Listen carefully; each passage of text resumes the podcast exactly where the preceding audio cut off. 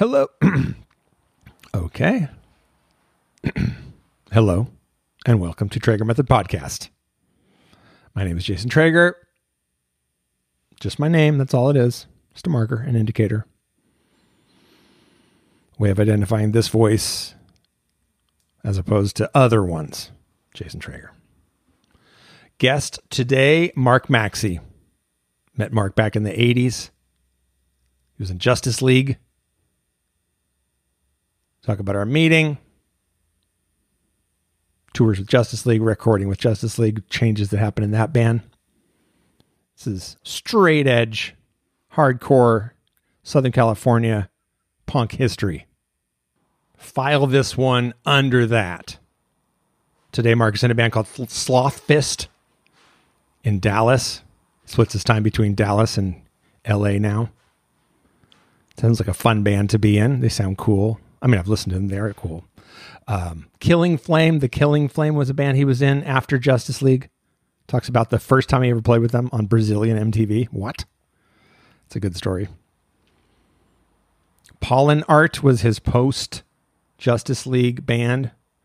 You know, Justice League broke off, and one side went hardcore straight edge all the way, getting on that youth of today vibe. You know, the co- collegiate letters, Chain of Strength was that band. Mark kind of went with the other direction that the band had been going in, more towards the Husker Du, Rites of Spring, melodic, emotic side of things. That's a word I just made up, emotic. You know, you want to call something emo without putting it down because emo sounds like a put down, but it's not. But you know what I'm saying? Emotic music, emotic hardcore, emotic post hardcore that's a new thing that just was invented here on the Traeger Method podcast. That's trademarked TM Pod. Okay. All right. I'll get my legal team on it. It's great to talk to Mark. It's just, yeah, it's so cool. He's such a, also, Mark, such a steady and uh, even talker. Like I was editing this thing, no ums, no uhs. Not that there's anything wrong with that. He's not like me where I, I like cut myself off. I'll be talking about like, you know, uh, like this one time, I, I, well, do you ever just, um, you know, that's like my style so often. I'll hear myself when I'm editing these things. I'm just like, what? Like I can't finish this thought because I got to get to the one that just came in over it. And oh my God. Mark's not like that. He just speaks clearly, evenly, aware of what he's saying. It's very nice to listen to. And you learn a lot. There's a lot of good stuff in this one. Some pretty gnarly stories, some uh, funny ones. It's got it all. It's really a pleasure to talk to Mark, and I'm super happy to reconnect with him. He's in close touch, like he says, with my old friend Pat Week Weekend of Leading Edge fame. I mean, to listeners of the podcast, we're famous to each other because you know about Pat and Martin and me. We did the leading edge fanzine in the early mid 80s, San Diego. So, you know, he's famous in this story, the Traeger Method story. You know, Pat. Mark's been tight with Pat this whole time. I, did, I, you know, we didn't stay in touch over the over the years, but it was so good to stay in touch with, or to be back in touch with him now through the podcast. Thank you for being on it, Mark. I really appreciate you making the time to be a part of the pod. Thank you. Thank you to all my supporters. Oh my God, thank you so much. Patreon, Traeger Method. Every penny, just thank you. It's such a validation and amazing. Yeah, the other day, yesterday, I was on a comedy podcast. See, I just did it. I just cut myself off there. It's like it's such a valid. You know, the other day I was. Uh, let me just finish that. It's such a validation that people actually give money to this pod to make it happen. It has expenses, you know. Thank you. There's labor. This is labor, emotional, physical, otherwise.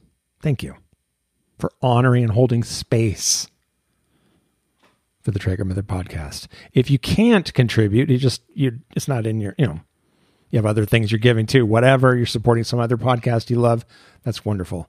But tell a friend. If you like it, tell a friend. Thank you. That's the way people find out about podcasts. I know, um, you know, it's, I know it is the way I do typically. a trusted friend tells me about a podcast and I listen to it and I like it, or I don't, and then I'm pissed off. Like, why the? Who, you don't know me. Why? You obviously don't know me. If you think I would like that, our relationship is a lie. That's what I come back with. The intros are different than the uh, than me thinking in within conversation. I find I'm I'm much less. I'm almost affectedly you know, the pauses are like an affect. Case in point, the pause just before what I'm saying right now. And the rhythm, you know what I mean? There's a musicality to the intros. I like to keep it that way. Just me in a room, you know? I mean, not that I'm not in a room when I'm doing a Zoom call with somebody like Mark Maxey, but uh, when it's just me by myself, for some reason, I, I want to become a jazz DJ. Hey, everybody, Traeger with the podcast. We're going to have a great time. I listen to KMHD quite a bit here in Portland, the jazz station. It's a really good community supported jazz station. DJs on that are so cool. We're going to have a good time here. KMHD, here's some Pharoah Sanders. This was recorded in 1967 with John Coltrane at Club Wah. Sitting in the session, Erroll Garner. Erroll, that's hard to say. Sit back, relax, enjoy jazz. That's how I naturally want to go when I'm on the mic here. Not maybe not always, but it's it's one of my tendencies. okay. Yeah, mindfulness, man. I mean, I guess that's what I'm talking about. Just being aware of stuff. And that's all this stuff. Sometimes this non-duality talk, mindfulness talk that I do to myself and to others gets to be a bit much. Like, oh, come on, what? You know, huh? There's no doer. What does that mean? But you know, beyond that, you know, the deep cuts, the mindfulness thing is so simple. Like I was thinking today, I was walking around, it's beautiful, sunny springtime day. You probably hear it in my voice. It's like peak Portland spring right now. Maybe just prior to peak, approaching peak.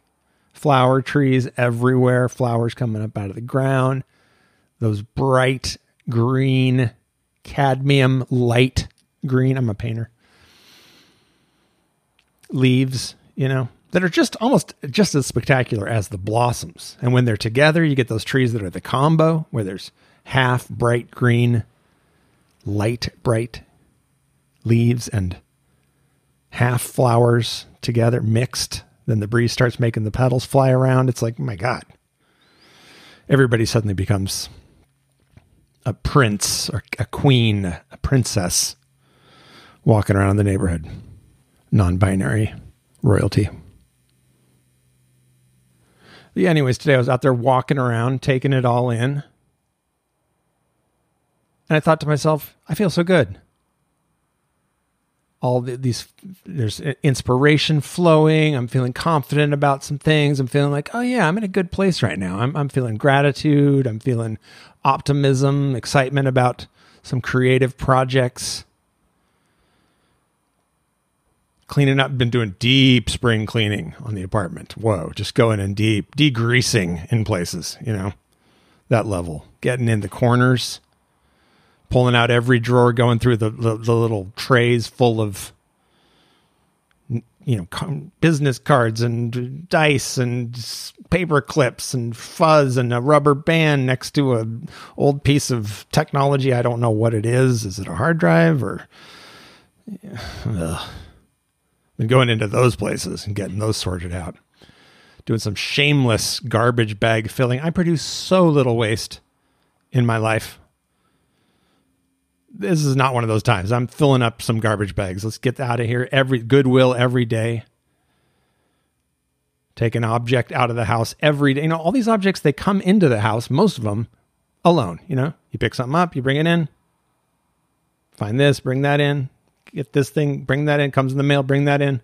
I'm trying to do that with bringing stuff out. Yes, I am taking big trips to Goodwill or to the resale store But I'm also just, whenever I leave the house, something comes out with me, goes in a garbage can in the neighborhood, just gets dropped in there. Something, or put on the street somewhere. You know, little tiny, tiny piece of art, just set it in an alley in a corner and go, yeah, somebody else gets to find this. A little Easter egg. Whatever. Just get it out the way it came in. It feels good, this organizing, this cleaning, cleaning some windows, washing the windows, the dirty windows this, these physical activities of cleaning and betterment they they they do resonate psychologically. They the impact is felt on many levels. It's all one thing right? The spirit realm the physical realm there's no distinction in the non-dual understanding. It's all this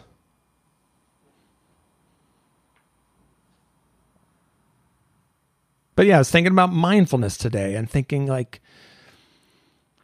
you know, I'm feeling so good. But when I woke up this morning, I was feeling fine, but but I was having dark thoughts. I mean, the first thing I do in the morning when I wake up, almost always, is a cascade of oh my god this isn't going to work and that's not going to work and oh my god there's this and what are you even thinking about that and oh my god you're you're screwing up in some way right now that you don't understand you're doing you just can't see it because it's a blind spot, but it's happening and you're doing it anyways. And I don't know what it is exactly. This is me talking to myself. First thing. And then a song comes in. I don't know what song that is, but you know what I mean? That's like my waking almost always. That's what the first thing when I open my eyes. Recently, for the past like month and a half, maybe month. First thing in the morning. But you know, rather than letting this be a that that pattern, this morning anxiety cascade be a problem, I've now just go, oh, this is just an opportunity. This is my body, my the wisdom of the body and mind saying, how about first thing every morning upon waking up, we remember mindfulness. Here's this cascade of anxiety. See it for what it is. Thoughts. Breathe.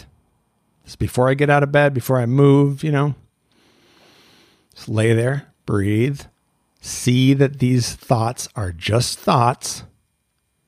They might have something good to tell us, but it's probably not the first thing we want to think about. So let's just see them for what they are. Don't worry about what they're saying. Just notice they are thoughts. And that you are breathing and you're fine laying in bed. Then later in the day, like today when I was out walking around feeling good out there in the sun, having all these enthusiastic, inspired thoughts, I noticed that those are also just thoughts that I don't need to cling to or put in a um, you know hierarchy with those thoughts from this morning. I don't have to say like those morning thoughts were negative, therefore they were bad, and these ones are positive, and therefore they're good, and we want to have more positive ones and less negative ones. I don't do that. Instead, I just notice that they're both made of the exact same thing thoughts. And that they come and that they go. And that there's patterns usually in my day. It usually starts the same way with that anxiety avalanche. You thought I was going to say cascade again. I'm aware of that, that that I'm saying cascade a lot. So I'm uh, so I switched to avalanche. That avalanche of anxiety, even if it's just a mini mudslide or whatever. But that just notice that that's how you wake up, and that there's also probably chemicals involved. You know, have some coffee. I'm addicted to coffee. Have a little coffee. Go for a walk. Get the blood flowing. Talk to my girlfriend. Pet my dog. Maybe if I'm with them and then, you know, notice, eat some food, be awake for a little while. One o'clock, feeling good. Chemicals probably changed. But you didn't, you know, since I didn't attach crazy power to those negative thoughts in the morning, I didn't sink down with them. I just noticed them for what they were thoughts. And so you're not doing this, you know, you might say, well, well, you, know, you might hear me describe my day as this big down in the morning and then this big up in the afternoon. Like what a roller coaster. That sounds ex- exhausting. But the thing is, if you're not attaching to what those thoughts are, it's not that much of a roller coaster. It's much milder. It's just a little, just ripples, you know? So you're not doing that crazy. It's not painful the way it would be, you know, what the way it was for me when I used to always attach so much to these thoughts. Now it's like, well, I'm not even deciding. You don't have to do all that work deciding which ones are good and which ones are true and which ones are wrong and which ones are bad, which ones are helpful, which ones are hurtful, hurtful, you know. That's a lot of work to put on all these thoughts, but when you just start with I can do that evaluation, but you just start with they are thoughts that come and go. And that I, who I actually am, is the witness. I'm actually the one noticing. I mean, if you're noticing the thoughts coming and going, you're the witness. The witness is always safe, eternal, deathless, never born, ever present, impersonal. So when you notice your thoughts, you're practicing mindfulness, you become the witness, same witness.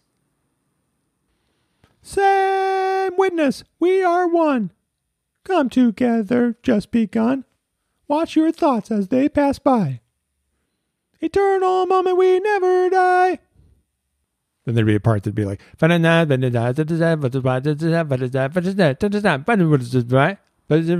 time to die.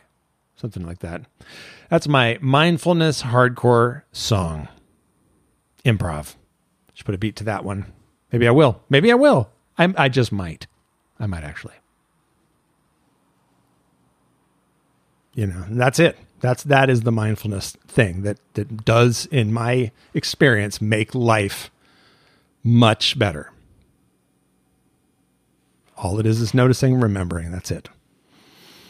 You can breathe, you can sit, you can do that stuff, but you know, it's just day to day, in and out, walking around, whatever. All right. And with that, I'm going to. I already talked about this. I introduced Mark up front. This is Mark Maxey. I'm so happy to share this conversation with you. Again, thank you, Mark. Thank you, all listeners. Oh, wait a sec. I just remembered I had mentioned that comedy show that I was on. It's, I don't know if you'd call it a podcast. It's a video show, maybe. They do it over Zoom. It's called Would You Would You Rather. It's hosted by Traeger Method podcast listener Andre Medrano and his co-host Maggie Maxwell. Thank you both uh, for having me. I really appreciated being on the show. It was a lot of fun. The reason I brought it up was because Andre introduced me as being the host of a very popular podcast. And I thought, well, isn't that nice? A very popular podcast. I, I do feel like it's a very popular podcast by my own internal spiritual metrics. I don't know what, you know, we get between what, 400 and a couple thousand listeners an episode, maybe more than that. That's huge. It's because of you. Thank you. You are those, you are the popples in that popular. And I got to say, thank you to you, dear listener, my guests. Thank you to every guest that I have. I mean, that's what you're tuning in for, right? The solo ones too, you know, that's you and me collaborating, but then the guest is in there. I mean, last week, Gary Floyd. How amazing was that? So many incredible guests over the years. And there are two years. I'm over two years now, so I can say over the years. We're doing this. This is episode 76. I don't know if I mentioned that. We got Mark Maxey. This conversation is awesome, as you'll see. And I guess that's as good a place as any to stop this and start that. So here it is. My conversation. Please enjoy. I know you will. My conversation with Mark Maxey.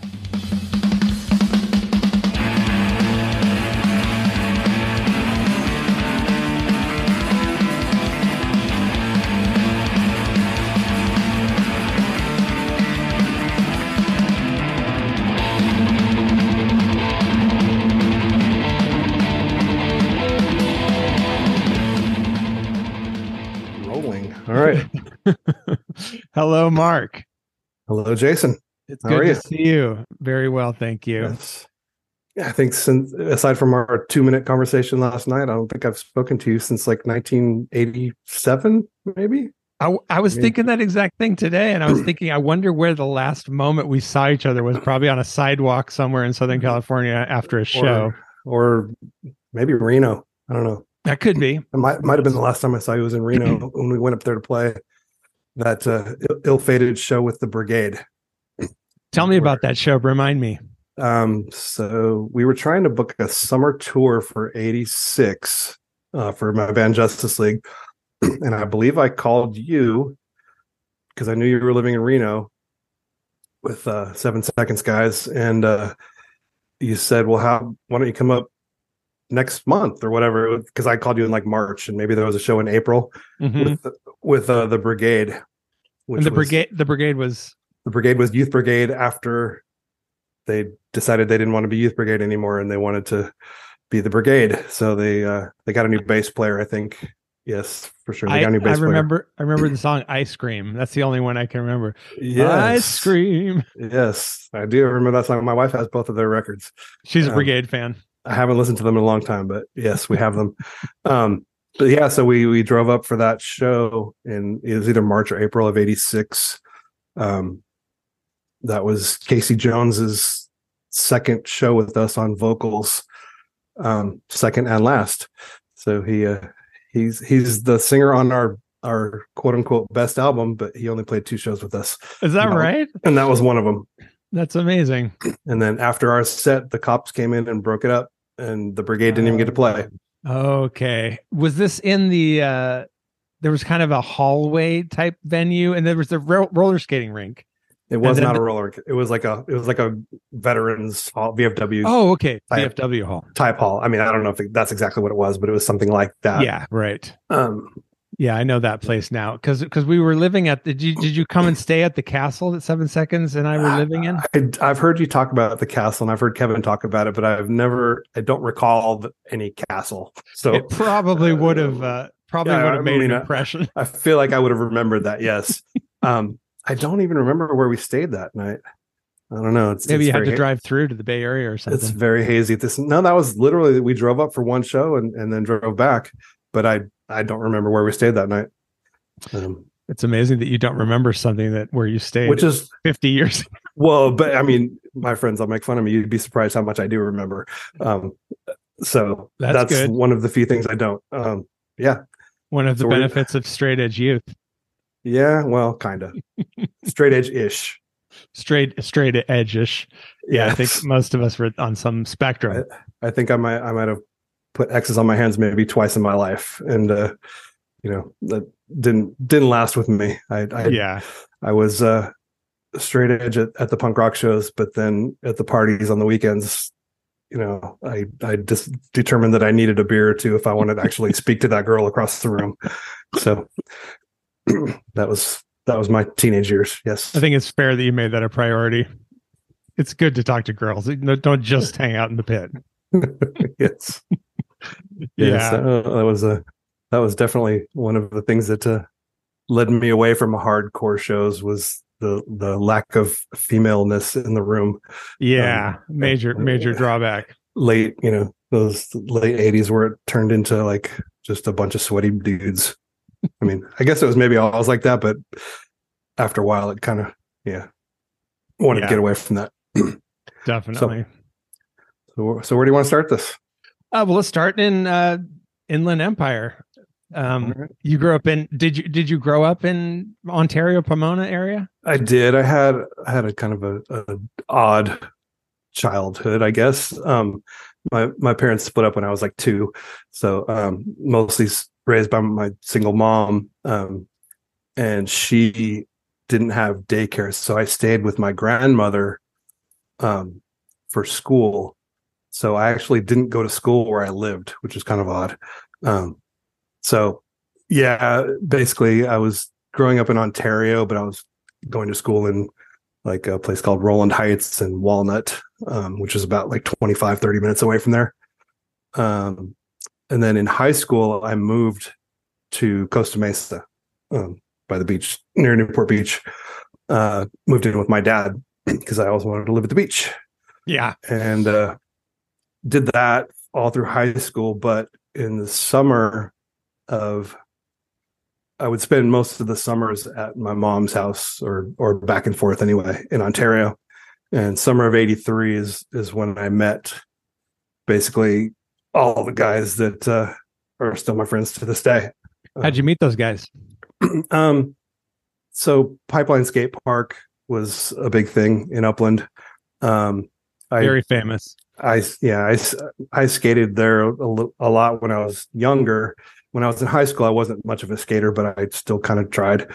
Um, and then uh, my best friend down the street, Pat Ellis, you know, summer of '83, when I came back for the summer, he uh, introduced me to a bunch of friends of his that were punk rock, and that was kind of eye opening for me. I mean, I had you know I had dabbled in uh, in what I thought was punk rock before that, but turns out it was really just new wave, right? What were um, you listening to? Um, I mean, in middle school, I was listening to like the B 52s and Devo and Blondie and, uh, you know, the Vapors and, uh, like Plimsouls, things like that. And, uh, the Pretenders. I remember getting the first Pretenders album and thinking that was punk rock. It's all Um, great stuff. It is good stuff. It's, it's fantastic stuff, but it, it wasn't really what, what came to be my Yes. version of punk rock after that. Right. Um, so yeah, so I was into that kind of stuff, um, like late middle school and then going into high school. And then summer, summer of 83, just after my sophomore year is when I went out to, uh, uh, stay at my mom's and my friend Pat introduced me to, um, Ryan Hoffman and, uh, John Rowan, Skip Turner and Ted Edison. And they were all in a band called Diversion. Diversion. Yes, diversion. And uh so th- I thought it was super cool that they were in a band. And uh so they introduced me to a lot of uh you know kind of the SoCal hardcore stuff at that point. Um I went to my first show in summer of 83 which was the the Circle Jerks with uh I'm I'm pretty sure it was Chuck Biscuits on drums Oh at the yeah. time. And uh yeah, from I thought that was what all drummers were supposed to be like after that. That's a pretty And- high bar to set a first show. turns out they're not no. um but yeah so uh, yeah first show was was circle jerks i mean i guess actually i call that my first real show real punk show but before that i had seen diversion play at this bar called roxanne's in arcadia um How were these teenagers playing at a bar? i don't think the bar cared Yeah. it's just it was uh yeah it was it was a lot of good shows there for about two years i mean everybody played there What was the name of Um, that place? Roxanne's. um, Roxanne's. yeah like you know mia played there and um those decry play there all the time all the all the big bigger southern california bands um maybe not the maybe not on the level of like you know your social distortions and your vandals at the time but this the next tier down yeah. um because the place only held like you know 80 people um so we would go there a lot uh that summer and in the probably the following year um i think justice league played there a bunch of times um anyway so yeah i saw diversion play there to you know like 25 people once with there was no real headliner that show i think they were supposed to play with peace corps Oh yeah. Peace um, Corps. but they did not make the show so it was just the two openers um so that was cool that was my first time witnessing a slam pit as it was called back in the day be- Yeah. before the term before the term mosh came around Yeah. Uh, moshing was an East Coast import, wasn't it? That yes was, it was It was slamming. it was slamming And it was always slamming until you know like 85 86 when east coast mosh came into play Yeah. Mosh pit kind of came with crossover. It was Yeah. punk was slamming. That's true. yes yes it was so that was Did that you was the first slam? I don't think i did it that very first show but i think maybe by my second show i was i was up in there How long And then- before a stage dive? Um, probably not too long, but I don't. I think I can count the number of stage dives I've done in my life on one or two hands. Um, just because I didn't want to get hurt. Yeah. you'd, you'd see the people getting I mean- carried carried out, right? I, I, you know, I, I was, I don't trust people enough to catch me. so, yeah, have, I, I, have you have you healed that yet? Or are you I ready to do a trust uh, I'm not trust fall? trust fall. Yes, I don't know. It depends on who, who it is, I guess. Um, yeah. So I was never a big stage diver. I, you know, I probably did it a few times, but never. Did, did you ever see uh Suicidal Tendencies at Perkins Palace. Did you go to that show? I did. I was there. I, to that to this day, that was one of the greatest shows of my life. I- I'm Um, so glad you were there. I I, I just Yes. assumed you probably were. You know, Uh, I was. I mean, that was remember such. the stage diving scene at that show. oh, and the stage is like six feet high. And then I the mean- speakers are another six or 10, 15 feet high. People were jumping off the speakers. I don't People would run that, but- across the top of the speakers. And then, I mean, I know I saw at least one person because it's etched in my, well, etched in my memory. Of course, that's faulty, Yes. but, but, uh, yeah, I mean, I, I, that was the most psychotic. I mean, suicidal tendencies. They were the suicidal psychos. but was that i mean was that not an amazing show and i Right. think i think part of it was because it was so diverse. I mean yes they were all punk rock bands but none of the bands on that bill sounded the same.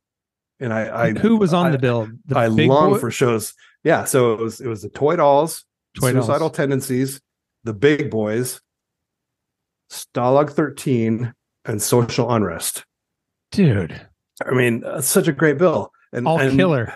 and none of those bands sound alike No, they're not even not even similar really yeah, uh, I mean, quite different. I mean, Toy Dolls, of course, being cartoonish, tight boy Brit punk. yeah, and they were they were huge at the time because they were Huge. playing Nellie the Elephant on on KROQ. Yeah, Nellie So, the you know, Elephant. right. Yes, but then so you know, Suicidal had just as many people there as they did. I mean, that Yeah. was really like the height of well, Institutionalized. not the height of yeah. I mean, that had just come out, and that was that was a huge. Again, that was that was actually played on the radio in L.A. So um, on mainstream radio, mega show. Yeah. that was a that was a great show. Uh, That was to a this- cool venue. How big was Perkins Palace? Do you think? Like, how many people Um, would you say? uh, fifteen hundred, maybe two thousand, somewhere Yeah. in that range. Right. And there was just this giant orchestra pit on the floor where everybody was like down in this orchestra pit. So the stage was like, you know, 10 feet up and you're craning your neck. Um, Uh, people must have broke their necks there, like those those suicidal guys jumping. I don't know. I mean, I guess the, the crowd was pretty thick though, so that would have been. yeah, you're, you probably were are- pretty good. I chance you were going to get caught, but you might, you know, you might get a head in your ribs or something, which would feel too good. But yeah, anyway, madness. yeah. that Um, was a good show. so you so you start hanging out with these guys. Um, were you going to Toxic Shock Records there in Pomona? Yeah, all, all the time. I mean, that was That's the, the place. that was the hangout. So yeah, Tell, tell you- the people about Toxic Shock what that Uh, was like. Toxic Shock was a record store in Pomona, California, owned by a guy named Bill Sassenberger, um, and managed by Bob Durkee Legend. and uh, Bill Tuck from Pillsbury Hardcore Another worked there. Um, a little bit later, Ryan Hoffman and St- Skip Turner would end up working there. Um, but when I first started going there, it was just Bill Tuck, and I, I still remember to this day the first time going. I don't know how I remember this, but I remember the first time going in there at one of the older locations in the downtown Pomona Mall, and uh, you know I didn't know what to buy, but and, and Bill Tuck pulls out he, the the second minor threat seven inch in my eyes seven inch. He's like, oh, you need you need to buy this. He's like, if you're friends with these guys and you like the stuff that they like, you need to buy this. He's like, it's out of print. He's like, so it's not going to be around much longer. But they just happened to, you know, they still had a copy. So I That's a it for- good tip. I bought it for two bucks or whatever. Oh, Um, hell yeah. You know, I think it's probably worth fifteen hundred dollars today or something. But I wish I still had it. Of course, I don't. Um, but I bought that, and I bought Channel Three, uh, Fear of Life. Oh, another great record. and those were my first two uh, introduction to punk rock, hardcore, whatever you want to call it. Um, yeah, those were those were amazing records, both of them. Yeah. I played them, you know, warm out, to them all the time. Um, yeah, so I mean, talks, and then just you know, for the next four years, five years, Toxic Shock just became a hangout. I mean, I don't think I bought more than maybe a dozen records there ever, but but but we'd always hang out there. I I you know I I love the fact that you know Bill would would let us just hang out there and, and didn't care that we were, weren't actually buying anything because we would just go there and just listen to you know all the store copies of the records and just hang out with with the guys that work in there. Um, you know, a year or so later, Ryan and Skip got jobs there, so you know we would just be there all the time. Um, How lucky to have a store like that in your scene because i mean a dedicated punk it was a punk record store It like was a that punk, was yeah, all that- they that's did exact. They're literally that's all they had was punk rock. i mean it how wasn't- many how many like total pure punk record stores were there in america Uh, probably not too many. I, I mean, I know there was like Raunch Records in Salt Lake City, right? Yeah. And mm-hmm. I feel like even Bleecker Bob's in New York, they still had other stuff too. Yeah, right? other stuff yeah zeds Um, um Did Zeds have other stuff? I can't remember. I didn't go to Zeds that many times. might have been all punk They were- that'd be a kind of a cool thing to figure out like how many actual dedicated punk record stores there were because Yeah, there were some that Toxic skewed heavy but toxic shock was Toxic Shock was definitely a punk rock record store. It didn't didn't carry anything other than you know. I mean, it had some noisy stuff like you know Sure. Throbbing Gristle or whatever, Yeah. or, or the Swans. But um that was yeah. So Bill Tuck used to always put the Swans record on whenever he wanted someone to leave the store. that was his trick. Like if there was ever there's somebody in there that was annoying and he wanted to leave, he'd put the Swans on full blast until they left. that's that's a good choice I don't even remember what they sounded like. I just remember it was very like grating. yeah that, yeah um so like this that area must have had enough punks to support a store so was, was the scene Yeah. pretty big out there i mean did you have a I lot mean- of punk friends like at high school was it well you weren't going to high school out there I, I wasn't going to high school there, um, but you know, there. Uh, I mean, probably every school had you know eight or ten kids, Yeah. maybe Mhm. at that point. But people came from all over to Yeah. go to there. I mean, people. I mean, you probably drove there from San Diego. definitely Um, you know, Ron Martinez lived in Orange County. You know, singer Final Conflict, and he was there at least once a month. We'd run into him there. Um, you So know, just cool. pe- people came from all over to go to that store because it was it was so specialized.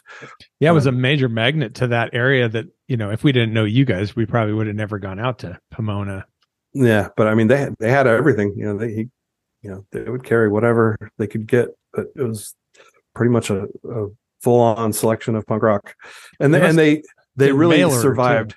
They did mail order too, for sure. Yeah, that was Skip's job. He was the mail order guy. Um, I think a lot of what they survived on too was t-shirt sales, whether they were authorized t-shirts or not. I'm Mhm. not sure. Um, I do know there was some issue, I think, with DRI coming in there and Like, demanding nice demanding some shirts or something. nice t-shirts I don't know. I could be making that up, but that's what I recall. yeah Um, and then I know it was a big day for them when they sold a pair of Doc Martens. oh um, yeah yeah Yeah, that was like you know half the revenue for the day Yeah, because I mean they were they were literally yeah. I, I still remember like you know them saying like oh yeah we we sold two hundred bucks today. That was like a big day for them. So I mean I guess rent must have been cheap and and you know Ha- em- had be. employees were on minimum wage and you know so there wasn't a whole ton of overhead right yeah i mean they were they were only selling a couple hundred bucks for the merchandise a day um Did they have a? They moved a couple times. When I my memory, and this is just a you know sketchy snapshot in my mind, is of like a strip mall kind of area. What is that? Where yeah they, they they moved several times Oh, they okay. Um, I just got one of the, the locations. i i i went to personally three different toxic shock locations i think there was one before that um, but the one the first one that i went to was in downtown pomona in a it wasn't really a strip mall it was like a downtown kind of outdoor mall kind of thing right. um Yeah. and there was the right next door to that is where the club 12xu happened Right. which Yeah. was um you know bob durkee ran that it lasted for a little under a year i think um and then after that location they moved to a little like almost a house on the corner of holt and something else in near downtown pomona. That was the one that i went to because they were at that location for a couple of years at Mhm. least maybe two three years. And i was that's the one i was at all the time. I mean i, I that was my second home we just let's just go to toxic and hang out. Um You're always going to see people you know, stuff like that. yeah yeah i mean not only we knew the employees obviously because they were our friends but you know everybody who came in half the people who came in we knew who they were. Um so it was just it was just a hangout and uh then after that they moved to more like a strip mall in claremont Mm. um i think it was claremont or maybe it was still pomona but it was it was it was more of a strip mall location that was the last one i remember before they closed up shop and moved to uh arizona Yeah, they're in Tucson to this day, right?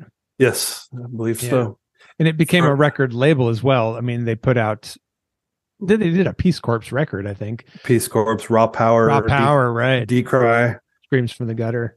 Decry, a couple different compilations. Mhm. Um, yeah, they did they did quite a bit back in there. They, they there was a Bob Pils- Durkee, man, that guy record. was. Bob Durkee was such a uh, amazing dude. I mean, when you think about all the stuff, like dude, the venue, the band is in Pillsbury Hardcore. Yeah, he ran store. He ran Fart Blossom Records, so he wasn't really Fart I mean, Blossom, Yeah, right. Toxic Shock Records was really just Bill, the owner's label. Okay, right. Um, I don't know how much any of the store employees had to do with it. Um, and then yeah, Bob started Fart Blossom Records. It's so funny you say Fart Blossom. I, it just occurred to me, like, and I don't do this anymore, but a lot of my passwords for a while on various devices was when I'd have to do a new one, it would just be Fart Blossom, Fart Blossom 23. and then my girlfriend was like, Where did you get that from? I'm like, Oh, um, oh, it's the that old punk record label. That's even- hilarious. It, it just occurred to me as you said that. It's so funny. That's funny. Yeah. Deep in the psyche, man. Yeah. So Bob put out a, a handful of cassettes. I think the first vinyl record he ever did was the first Justice League seven inch. Um, if I'm not mistaken. Think or sink. Yes, Think or Sink. I think it was like Fart Blossom four or 5 Mm-hmm. but it was but I think it was the first record he ever did. Before that it was all just tapes. Um and then he put out, you know, he put out the Pillsbury seven inch and he put out the Justice League album and uh he put out an album by a band called Subculture from North Carolina Oh yeah, I remember them. and another band called A Number of Things, I think. Also I think they're also from or maybe they're from DC, I don't know. Sounds like a put- DC band. Yeah, he put what was the one? Oh, Dane Bramage from DC, which Oh, was yeah. Dave Grohl on drums. Right. Yeah, I've always wondered why Bob hasn't tried to reissue that, but he hasn't done it. Um, Not in it for the cash. I mean, yeah, I mean that was that was Dave Grohl's second appearance on vinyl, I think, uh, after Yeah. the uh, after that uh, getting shit for growing up seven inch with Mission Impossible lunch meat split. right. Um, yeah, It's a legendary piece of vinyl. yeah, Rock I wish history. wish I still had. Yeah. What happened to your record collection? I stupidly sold it all off in the 90s Hmm. uh, when I was, you know, I wasn't listening to it much anymore. I was buying everything on CD. Yep. And I was just, it was just one of those things where I was like, oh, people are doing auctions in maximum rock and roll now to, get big to, bucks. to sell their records. And you can get $50 for a, you know, a, a record Yeah.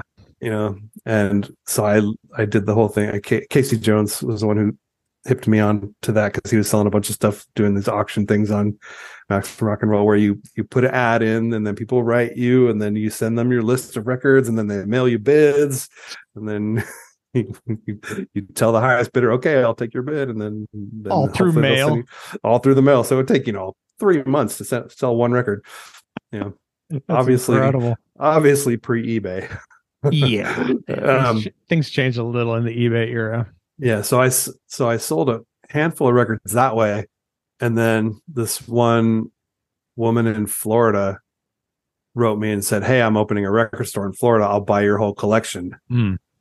How much, you know, will you take for it?" And we agreed on a number, and it was foolishly small. Yeah. Um, and I boxed up my whole collection and sent it to her. I got my And, uh, five hundred dollars. That's about what it was. I mean, I'm embarrassed to say now. I think it was 300, but oh my god. Yeah, you can't think about that stuff. Yeah, and which I mean, I guarantee you that collection today would be Yeah. worth thirty thousand dollars, maybe. Mm, yeah. Uh, I mean, who knows? I don't know. I don't Yeah. want to think about it. No, somebody's enjoying those records. They're in the Yep. uh, in the world. They've been sold three or four or five, six times by now. I'm yes, sure. right. Um, They're in a vault in Japan, but hey, you know, I was able to buy thirty CDs with those that money. and you treasure those. well, No, the, the the terrible thing of it now is now I'm selling off all my CDs and buying vinyl. That's that's the thing, isn't it? Yeah, I was just talking with my friend the other day about you know he he got through the CD era unscathed. He never bought CDs. He's like, I just I read an article and saw that they're all going to go. They're all going to break down in like 30 years. There's no reason to put any money in them. Vinyl's going to last. And he did it. He got through that era without ever switching from vinyl. And Wow. he's got this incredible collection. But Nice. yeah, I wish, I, I, I switched. and Yeah. Unfortunately, my wife was smart. Um, she would not let me sell her records. oh, So I, I literally only sold mine. You know, even though we had combined our collections at the time, but um, at the time I was selling, she's like, "Okay, we're dividing them back up, and I'm selling mine, and you're keeping yours." So we still smart. have all hers. what was her style and taste as a? Um, I mean, pretty similar to mine. oh, good. We we had a lot of duplicate duplicate records. Um, she was a little bit more into like the English oi stuff, so Mhm. she's got a lot of that kind of stuff. And then she's she's got a very it's a little more varied than mine was, I would say. Um, Have you guys been together since the punk days? we have been together since 1988. Congratulations. That's impressive. So what is that? How many? I don't even know how many years that is anymore. How We're, we're coming up on our we're coming up on our 30th wedding anniversary uh, this summer. incredible. Incredible. That, congratulations. I mean, to me, music is what bonded us and has kept us together because it's just like it's such a huge part of my life and such a huge part of her life. And it's just that's what we talk about. That's what we do to this day.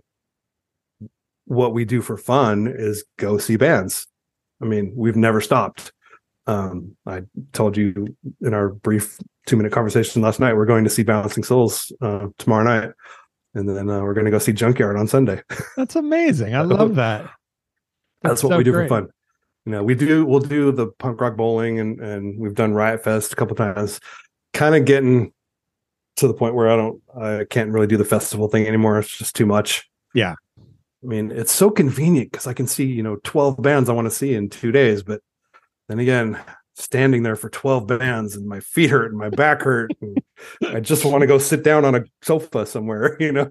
So, Yeah, that's the music fan in their 50s, man. yeah. it's like so two two bands is a pretty good amount, you know. two to three band show is perfect. Yeah, and maybe if you have a lawn chair, you can sit down for the for the 12 band shows you could but yeah, it's, it's not it's not it's not a bargain if you if you don't want to yeah, if you Yeah. can't not comfortable. Yeah, I mean, we did we did punk rock bowling last year, and by the time the Circle Jerks played, I was so wiped out, I just didn't care. And I mean, I hadn't seen the Circle Jerks in 20 years, and I really wanted to, but I just didn't care. I was so burnt by that time. Yeah. Um, so we, you know, kind of stood in the back and watched, but we didn't, you know. I mean, I, I'm still up front for shows. I mean, if it's a band I want to see, I'm I'm still getting right up front. You know, That's the way it should be. the Descendents, Seven Seconds, you know, whatever, you know, any any band from my youth or that I've gotten into since then. I'm I'm still I'm still there. I'm Where not you- stage diving, but No, not stage diving. No, no, you're not. You're not an idiot. So you live in Texas. Um, what city do you go to to see shows? I do not live in Texas anymore. Oh, I'm sorry. I am in Southern California. Um, When, when and when did is that recent? Uh, nine months ago. Nine I months moved. ago. Okay. Yeah. So basically, at my job, you know, the pandemic taught us all that we could work from home and do this Zoom thing for everything, right? Right. Um, so after working at home for two years, then things started to loosen up and we were going back in the office for two days a week. But um, I have three kids. My oldest two uh, both went to college back in California because we moved to Texas in nine, in 2008 I see. um, for work. And my oldest two both went to college in LA and uh, stayed after they graduated. So, you know, two of our three kids were living here again. Yeah. Uh, my youngest was about to head off to college. So we we just decided that, that you know we'd always talked about moving back at some point, and that just seemed like a good point. Like, hey, I can work from home, um, and you know our youngest is going off to college, and the other two are in LA. So why don't we see if we can do it? And then what actually happened was my boss wanted me in Texas a couple of days a week still. So Mm. so that's what I'm doing now. That my life is is airplanes every other week. Oh, So um yeah, after about six months I I decided the hotel bills and the uh the rental cars were killing me. So I bought a condo in Dallas oh, I see. um, and a car. So I'm technically have live in both places, but I'm here about 70% of the time. that sounds good. and you know i'm i'm getting up there in years it's not too much longer you know maybe another five six seven years and uh, I can do the retirement thing. Nice. Well, congratulations on that too. Yeah. That sounds really good. So where are you seeing shows these days when you go see uh Bouncing Souls? Where's that at? Uh, that's at the Knitting Factory in North Hollywood, I see. um, which I I went there for a show recently to see a band called the Killingtons. Um, they were doing a little reunion thing, so that was good there. It's a nice it's a nice club. It's a good room. Um, there's a place in in LA called Zebulon that I went to recently for the first time. That was cool. There's a little uh, place called Redwood Bar in downtown LA. Seen a couple of shows there. Um, went to a show at the Roxy. Fun. Saw a band called Ways Away. Uh, one of my one of my current favorites. Ways away. Yeah, Ways Away. It's uh it's the singer from a band called Stick to Your Guns. They're more of like a metalcore band, but but this band is not metalcore at all. It's more like a melodic post hardcore melodic punk kind of thing. Um the guitar player from Sam I Am Oh, is I in the see. band as well. Oh, nice. Um, So how do you how do you find like how did you find that band for instance? Where where do you listen to music and get turned on to music the most these Um, days? I mean, I'm like everybody else. I'm on social media a lot, um, so I'll just see things on there, check them out, listen Yeah. to them on, check them out on Spotify or whatever, and then uh, yeah. So I mean, Sam I am. I've been a huge fan for 20 years. So Yeah, they're an- awesome. any any band that that that guitar player is going to do, I'm going to check it out. Um, yeah, and then I, I also go to shows in Texas a lot still too. Um, there's a club in uh, Deep Ellum called Three Links, which is kind of my home away from home. There, um, I'm good friends with the owner. There, it's a it's just a it's where all the cooler, older punk rock bands play. I would say. Um, nice. Yeah, but it, you know, and it's a small room. It's you know 150 cap room, uh, but you've got bands like GBH playing there, or actually, no, GBH is playing across the street at a little bigger place. But you know, Agnostic Front has played there, the Bronx, um, Seven Seconds. You know, there's been tons. They get all the all the great classic bands will play there. Oh, Brad, I like it. When did you start playing music? Um, because like Justice League was already formed um, when you got to know those guys. Yeah. So Justice League started in late 83. Um, so basically that band Diversion that I was mentioning before broke up for a minute and then they reformed as Justice League with three out of the same four members. Mhm. Um, a guy named Trevor Raham was singing and I saw them play at a party and then, um, and they started playing shows. Their first show was in February of 84 at the Cathay de Grande in Hollywood. Oh, dang it. I screwed up. I meant to wear my ill repute shirt. I had it on Oh. last night. I had it on last night for you. Which one? What what design? It's got the What Happens Next record Oh cover. yeah, yeah, Yeah, the Classic. classic one. Um, because actually I was going to, to, uh, I'll, we'll do a little sidebar here. That was the first night I believe I met you was going to see Sam I am Sam uh, sorry Samhain Oh yeah. and, and ill repute at the ill-fated San Diego show that never happened. Um. uh, What? Okay. Tell me what happened to that show. I'm I'm, I'm jogged my memory. Uh, so, uh, to my recollection, Right, the cops the cops shut it down before the doors even opened. We we got there early. I I'm not sure if you were there or not, but I believe I was definitely hanging out with Martin. Um, and we we got there early and we saw Samhain's sound check. Right. This is all coming back to me. This was at Fairmont Hall Yes, in San and, uh, Diego. right. and then Bessie Oakley was there with and Joan Stebbins, and they were in town uh, from Reno, and so we sat around on stage while they interviewed Samhain. And, Right. uh, I, yeah, I still remember that was my first expo. I wasn't a big Misfits fan back in the day. I wasn't really that familiar with them. Um, so Sam I am were just I didn't or Sam God, I keep calling Sam um, Samhain. I I wasn't all that familiar with them. right. Um, but I just remember sitting there, you know, listening to this interview, thinking, "Wow, these guys are odd." you know, I would love to to read a transcript of that if it still exists. I don't know. I, Um, it, to- it must be in Paranoia fanzine, right? I, mean, I it don't. For some reason, I I think it never came out. I I don't think. I think maybe they didn't do another issue. oh, it never came out. But I don't know. We'd have to ask Bessie. the lost Samhain interview. Yeah, that's that's a good question. I'm I'm friends with Bessie on Facebook. I, I think I'll message her and ask her if that interview actually exists. That would be amazing. I would love Uh, to read it because I have I have very specific memories of like at least one question that What was that question? The question was if you were if you were stuck on a deserted island with with a, woman, you know, what kind of qualities or whatever would you want her to have? And you know, and one of them was you know being you know, oh, I need to have a good conversation, whatever. And then then Glenn, I think it was Glenn, I don't remember. One of them said, "Oh, it's just a weekend. We could just fuck all weekend." That was So she- Glenn and Eerie Von. Where where I remember yeah, Glenn Danzig and Eerie Von. yeah. So one of- one We of them was just was just crude. Yeah, we could just fuck all weekend. I don't care. She just has to look good. What a guy. Um, the uh, one I remember her asking was something about like wearing a dress.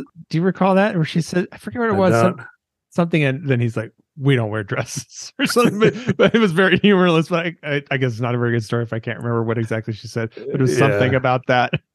But I, yeah, don't I, know. I, I would love to read that. And, and I just remember know. so clearly.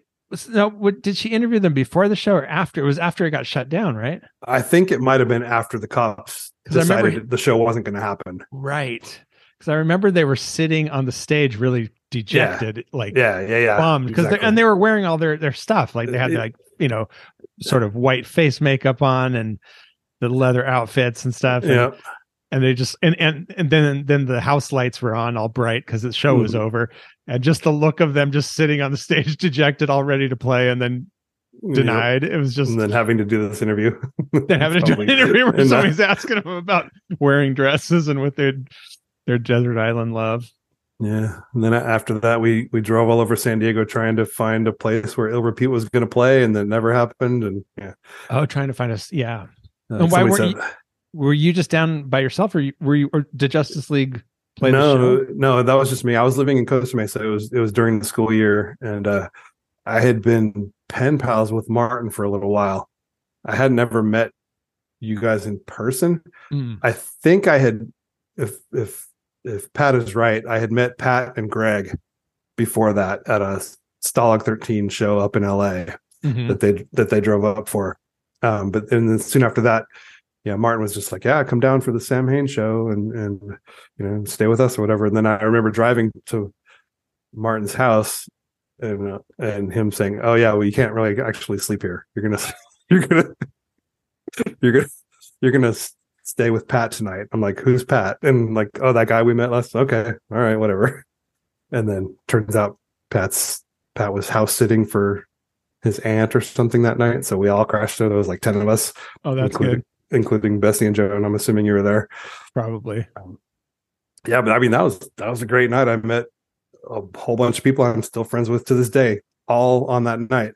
I mean, I don't, I haven't kept much in touch with you and Martin, but uh, I mean, Pat, I hang out with all the time. We just went to Big Bear with uh, him and his wife this weekend.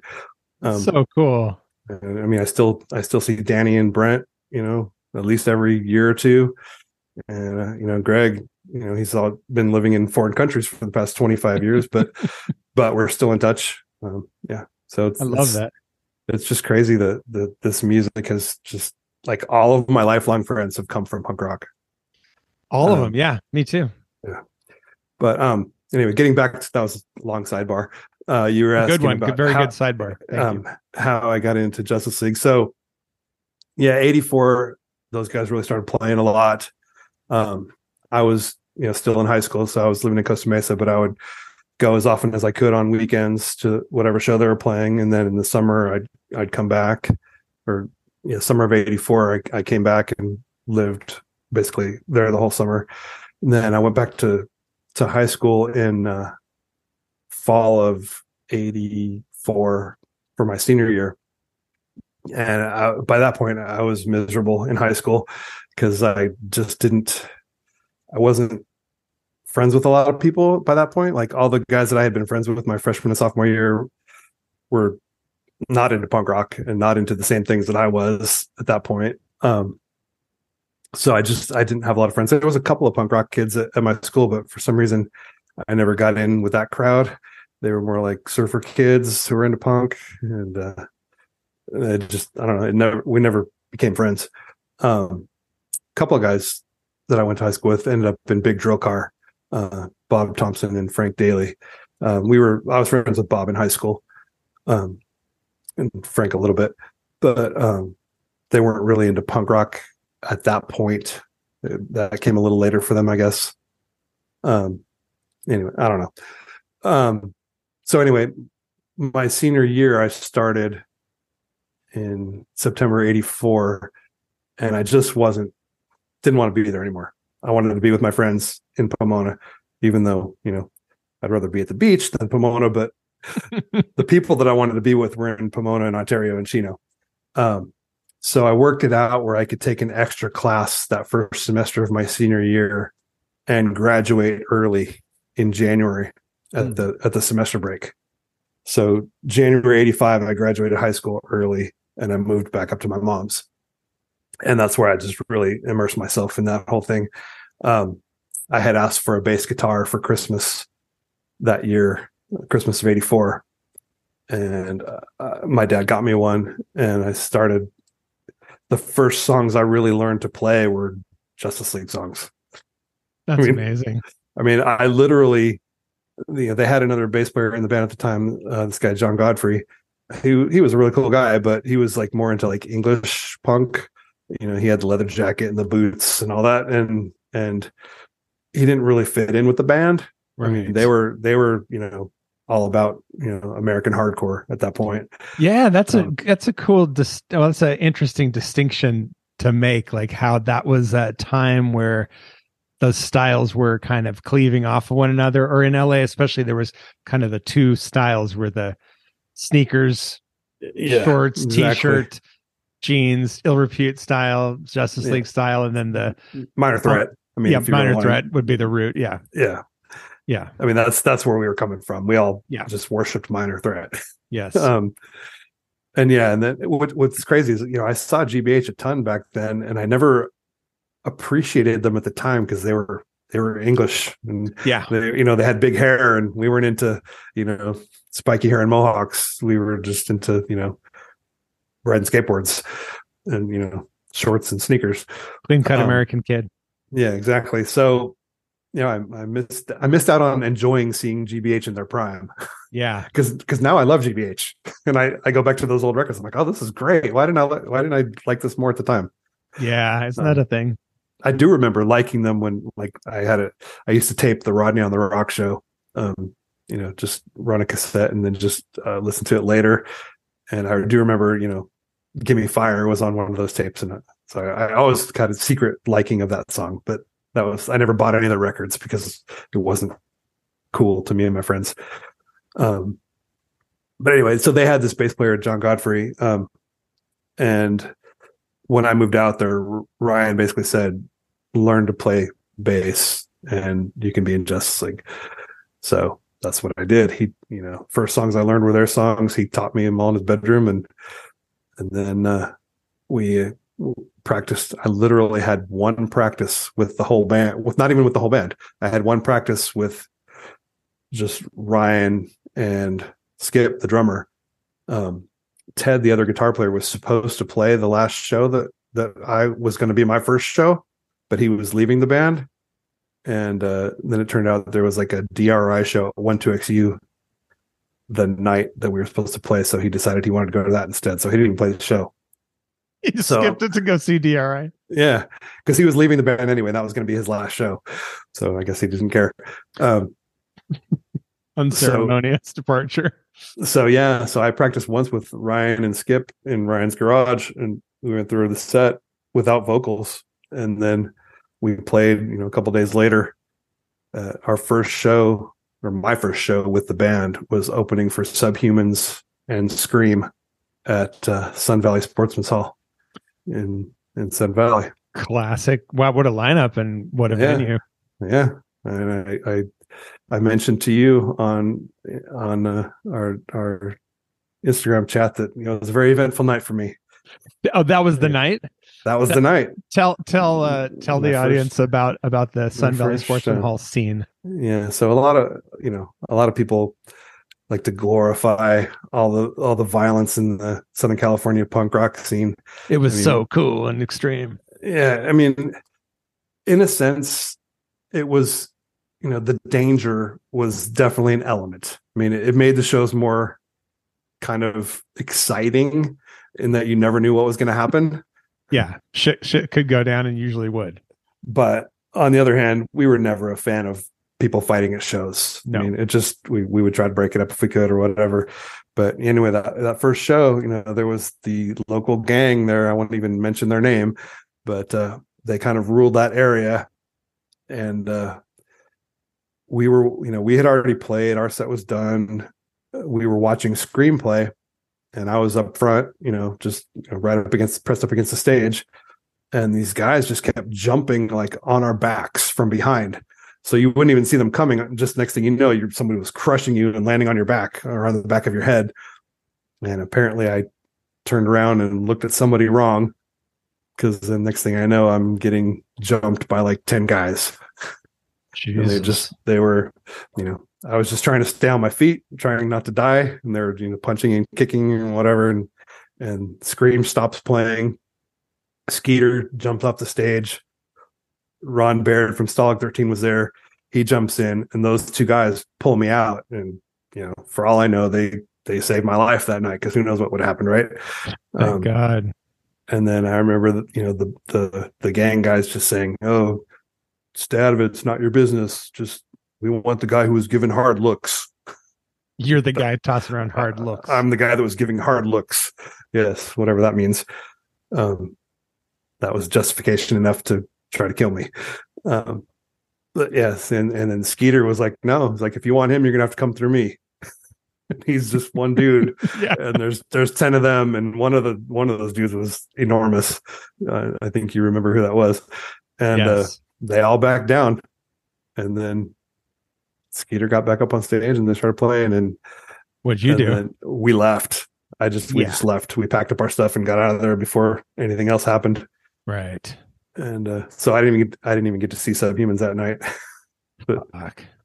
Yeah, that's very not non-glamour. That's a very Yeah. non-romantic story. You know what I mean? That's No, the I mean- of it. Yeah, and and that's you know that was my first show playing playing. so yeah. i got to have that memory to go along with it What yeah. fun! Yeah How I just exciting. remember driving home. I had these big lumps all over my head, and Ugh.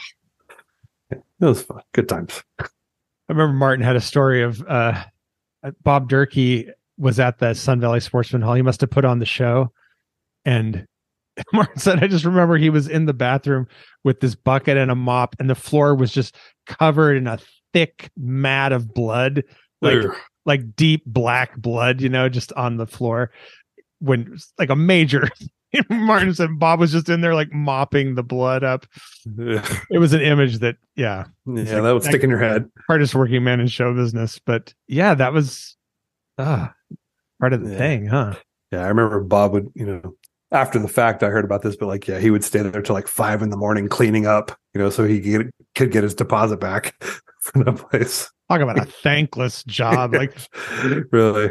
Putting on shows at the Sun Valley Sportsman Hall. And you know, there's us idiots all you know trying to get in free. Yeah, of course. You know? Instead of paying the the We didn't have five, the three dollars, the five dollars. I mean, exactly. no show would have been more than what five. I mean, that would be the max. But but I mean, to be fair, we probably didn't have it. You know, yeah, I mean, yeah. I I never had any money back then. We, you know, I mean, I didn't work for the first few months. I lived with my, mom, and then finally, I got a job part time working at you know local grocery store, Mhm. make, making my three thirty five an hour. burrito money. yeah, I never had never had any extra money. That, that brings up a, another story that um, I don't know if you if you're on the Revelation Records mailing list, Mm-mm. but they uh they do or their email list they every week they'll send out an email and there's always the rev fun fact of the day and they actually mentioned this this on there but there was a show at the Cathay de Grande this is before I was in Justice League but I already knew how to play a couple of their songs and I knew a couple cover songs um we always used to try to sneak into the Cathay because we never had money and there was a show um I want to say it was Die Kreuzen and Naked Raygun and and a couple locals. Wow, that's a good one. And we were there and we didn't have the money to get in. and so we we tried to walk in, and we're like, "Oh, we're in the band." And they're like, "What band?" We're like, "Uh, just for fun," because that was like the name of our fake band that we didn't really have, Just for and- fun. but it ended up being the name of our fanzine that we, Right. we ended up doing. Um, and they're like, "Okay, you guys are you guys are on first, right?" We're like, "Yeah." we get in there, and the guy followed us in. I think he was hip to our scam. He's like, But- get up on stage. He made us play.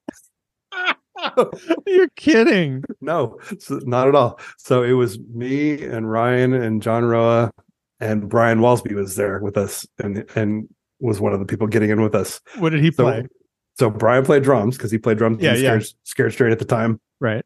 Um Ryan played guitar, I played bass, and John Roa sang, and we did Minor Threat by Minor Threat. Mhm. we did Stepping Stone in the Minor Threat version. So you're a minor threat cover band. basically and and and we did uh use your own head by justice league because i knew how to play that one Uh-huh. so we, we did three songs on borrowed gear from the real opening band Uh, What band was that? Do you remember? i I can't remember what they were called i've i've tried to remember this for a couple of years now but i can't remember i want to say it started with a v but i can't remember. It was it was nobody that ever ended up putting a record out but i do remember seeing them a couple times back then. And i mean and i didn't even know how to tune a guitar at that point. I was like can you tune this for me? Like Just for then- fun's only show. and and oh when we got to the the third song it got even worse because it was a justice league song and brian didn't know that one. Oh, so we yeah. all switched so we all switched instruments. And and ryan went to play drums and john Rowe got on bass and i got on guitar and i had no idea how to play guitar so i was basically playing guitar like two fingers you know yeah, just- yeah. and just yeah and then a friend of ours uh, robert barnum sang that song so we had a full lineup change for the last song Amazing. yeah somehow i remember that very vividly other people remember it differently Uh-huh. um, I like I like your story. yeah like ryan has no recollection of it at all and, and neither does brian walsby um but then john roa for john roa insists that fat mike from NOFX played bass and not me but obviously I, I was there i did i played bass but but the way the way john tells the story it was fat mike playing bass and not me That's so funny. Yeah, that's how memory is, though, isn't it? Like we have these. I mean, I find that doing this podcast, one person remembers one aspect of a thing, uh, Yeah. remembers something. You remember one part of Bessie's interview. I remember another question. Yeah, yeah it's funny. and i do remember bob durkee telling me at one point that he had a tape of that show of us playing at that show You got to Bob used to release re- that, bob used to record everything right? He would record every live show there was. Um, I asked him, and he he looked for it like five years ago, and he said he couldn't find it. And Just so for fun's only show. it doesn't exist anymore. But yeah, That's that so was- funny. That's like uh it's like you know paying for your food at the restaurant by washing dishes. Yeah, it's like the door Yeah. guy. I think he was just ready to call us on our bullshit because we had done that a couple times. We're like, oh, we're we're with the band, and we just walk in. you know, He's like, no, I'm going to watch you guys play. he's like, he's like, all right, you guys are you guys are on first, and he walked down there. We're like, did, oh, did you get paid? no? But apparently, we had a guest list. Oh crap! You, well, you put yourself on it, right? I mean, that's what you know. I don't know. At least that's what John said is is that we we had a guest list that night. Yeah. so we got to get a couple more people in free. That's so Uh, awesome. I love that. That's punk rock right there. That was- that Cathay was- de Grande. That was a um a legendary venue. Yeah, saw some amazing bands there. What shows Um, stand out in your mind? Um, I remember seeing. I can't remember. Oh, it was NOTA from Oklahoma Oh, they were great. and Stranglehold from Boston. That was on the same show. Oh I, yeah, remember, I remember that one for sure. Um, Stranglehold was kind of that uh stiff little fingers sounding. Like yeah, that. yeah, yeah. They were really very, cool. very poppy punk. You know, Yeah, with the gritty. good raspy vocals. Yeah, yeah, yeah. I had that seven inch too. Another one. Good one. Wish I had. Yeah. Um, that was a good one. I saw Youth Brigade there. Mhm. It's uh, God, I don't even remember. Everybody played there. yeah. Definitely, you know, DRI, you know, Stalag 13, Ill Repute, Aggression, all those all those bands would play there a lot. How big do you remember that place being? It was pretty small. Probably held 120 maybe. Yeah. It was, it was in the basement. I mean, Yeah. 120, 150 probably, somewhere in that range. If you packed it in. I remember one of my first trips after moving down to Southern California, first trips from San Diego to Los Angeles. We went up there and I don't know what we were doing, but there was Social Distortion was playing there and we went and I remember just thinking, this is what Southern California is all about. You can just drive to a place, see social distortion in this little, because sh- like social distortion had never come to Seattle that I had ever seen. I was mm. so stoked that you could see them all the time, like in right. front of a hundred people. Just, and and we did. I mean, that was all the time. I mean, aside from Seven Seconds, who I've seen more than any other band, but that's only because I toured with them. Yeah. Um, and aside from them, I've probably seen Social Distortion more than any other band. I mean, I, I, I must have seen them thirty times in my life at least. Yeah. Um, you know, and most of the most of those in the '80s, but you know, any maybe. social D shows that stand out in your mind, um, in particular? Um, one that didn't happen, or, or what's that? What, what was so, the story? Well, not. I mean, not not so much. So when I was in high school, I would always try to, you know, the friends that I did have, I would try to get to go to punk rock shows with me. Mm-hmm. So try to, you know, make converts out of them. Yeah. Um, so there was this one kid that you know maybe went to a few shows with me. He actually he did go up to see uh, Youth Brigade at the Cathay de Grande with me, mm-hmm. and maybe a couple other shows. Uh, but one night he told me, "Hey, I got Billy Idol tickets at the Palladium. You want to go?" I'm like, "All right, cool, whatever." I'm not a huge Billy Idol fan at the time, but you know, I'll go. It'll be fun. And we drive. We're driving up there, and he's like, "I don't really want to go to this. Do you?" I'm like, "I don't know. I guess whatever you want to do. It's your, you know, your tickets." I was driving, but they were his tickets. Um, so he's like, let's just go up there and I'll sell these tickets and we'll do something else. I'm like, okay, that's fine. So we get up there and he scalps the tickets in the parking lot because the show was sold out. So he sold them pretty easily. And then we drive by the de Grande, which is just right around the corner from the Palladium. And I see on the marquee Social Distortion's playing. And I'm like, this is what we're doing tonight. We're going to see Social Distortion. He's like, no, I don't want to go see Social Distortion. He's like, Cathedral of Tears is playing at the Concert Factory in Costa Mesa. Let's just go back home and we'll who the hell's that. Cathedral of Tears? A goth band? Cathedral of Tears was Jack Grisham's band after he left TSOL. Oh, right. Okay. Um, so I'm like, okay, well, I've never seen him, so I guess we'll check it out. You know, I've seen Social Distortion before. It's not the end of the world, but I really wanted to see Social Distortion at the Cathay de Grande because I never did see them there. Oh, I, I, only saw them at mostly bigger places than that. I mean, I saw them at the Olympic, and I saw you know, yeah, Perkins Palace, that kind of places. Um, so anyway, we drove all the way back to Costa Mesa after just driving to Hollywood basically to sell these Billy Idol tickets. so then, you did it, yeah. And Cathedral of Tears turned out to be so boring. It was like two keyboards and maybe no guitar. I don't know. It's just oh it, it was just yeah, it was like this gothy, you know, Christian death kind of. Was that what he did after um, that one record? What was it called? Beneath the Shadows, or yeah, yeah. Immediately, immediately after Beneath the Shadows, he left and and he formed Cathedral of Tears. They did one record. Hmm. Wasn't very good. I've tried. I, you know, thirty years later, now that it's on Spotify, I, I went back and listened to him. Like, oh, maybe it wasn't so bad, but yeah, it wasn't so good.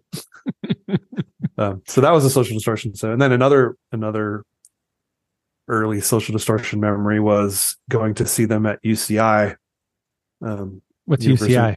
University of California, Irvine. Irvine. Mm-hmm. Um, they were playing in some small room there, and I think I want to say the band Green on Red, like a kind oh, of yeah psychedelic-ish band. Underground. Yeah, I think they opened, and then Social Distortion were playing, and it was sold out. It was in a small room.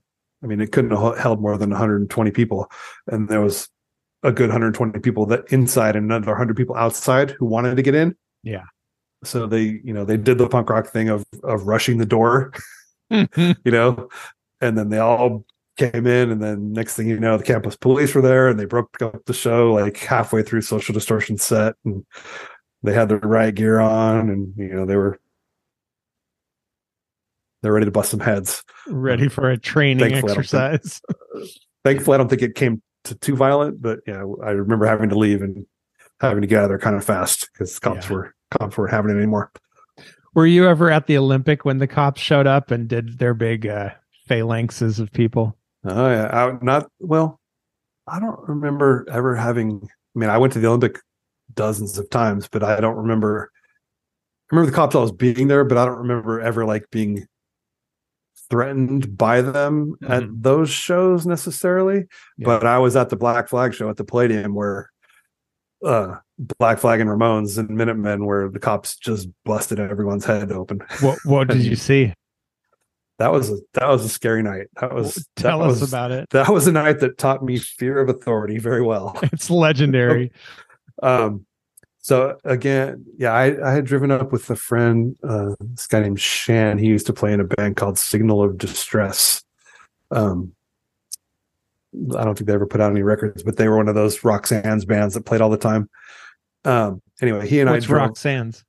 the, the bar in Arcadia. Oh, yeah, yeah, Roxanne, sorry, the, the sorry, first yes. one. Yeah. Right, of course. Um, they used to play there all the time, and they played a couple of parties out in Pomona with us. SOD. Um,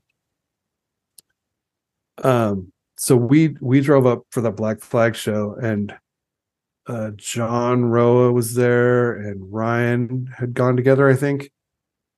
And the thing was, you know, we had never in our lives bought tickets to a punk rock show in Right. advance because that just wasn't a thing. No. Did- there was no reason to. You never needed to. Well, we get to that show and it's sold out. And, and John Rowe was the only one who had bought a ticket in advance. So he Wow, went in man. and said, I'll see you guys later. I got my ticket. so he went to the uh, little lic- licorice pizza and bought the. yeah, exactly. So, you know, me and Ryan and this other guy, Shan, were, you know, hanging out outside. And next thing you know, there's cops in riot gear. Well, first, before that, there was like, again, the people like, oh, let's go around to the side and we'll try to get someone to open the door and we can all sneak in.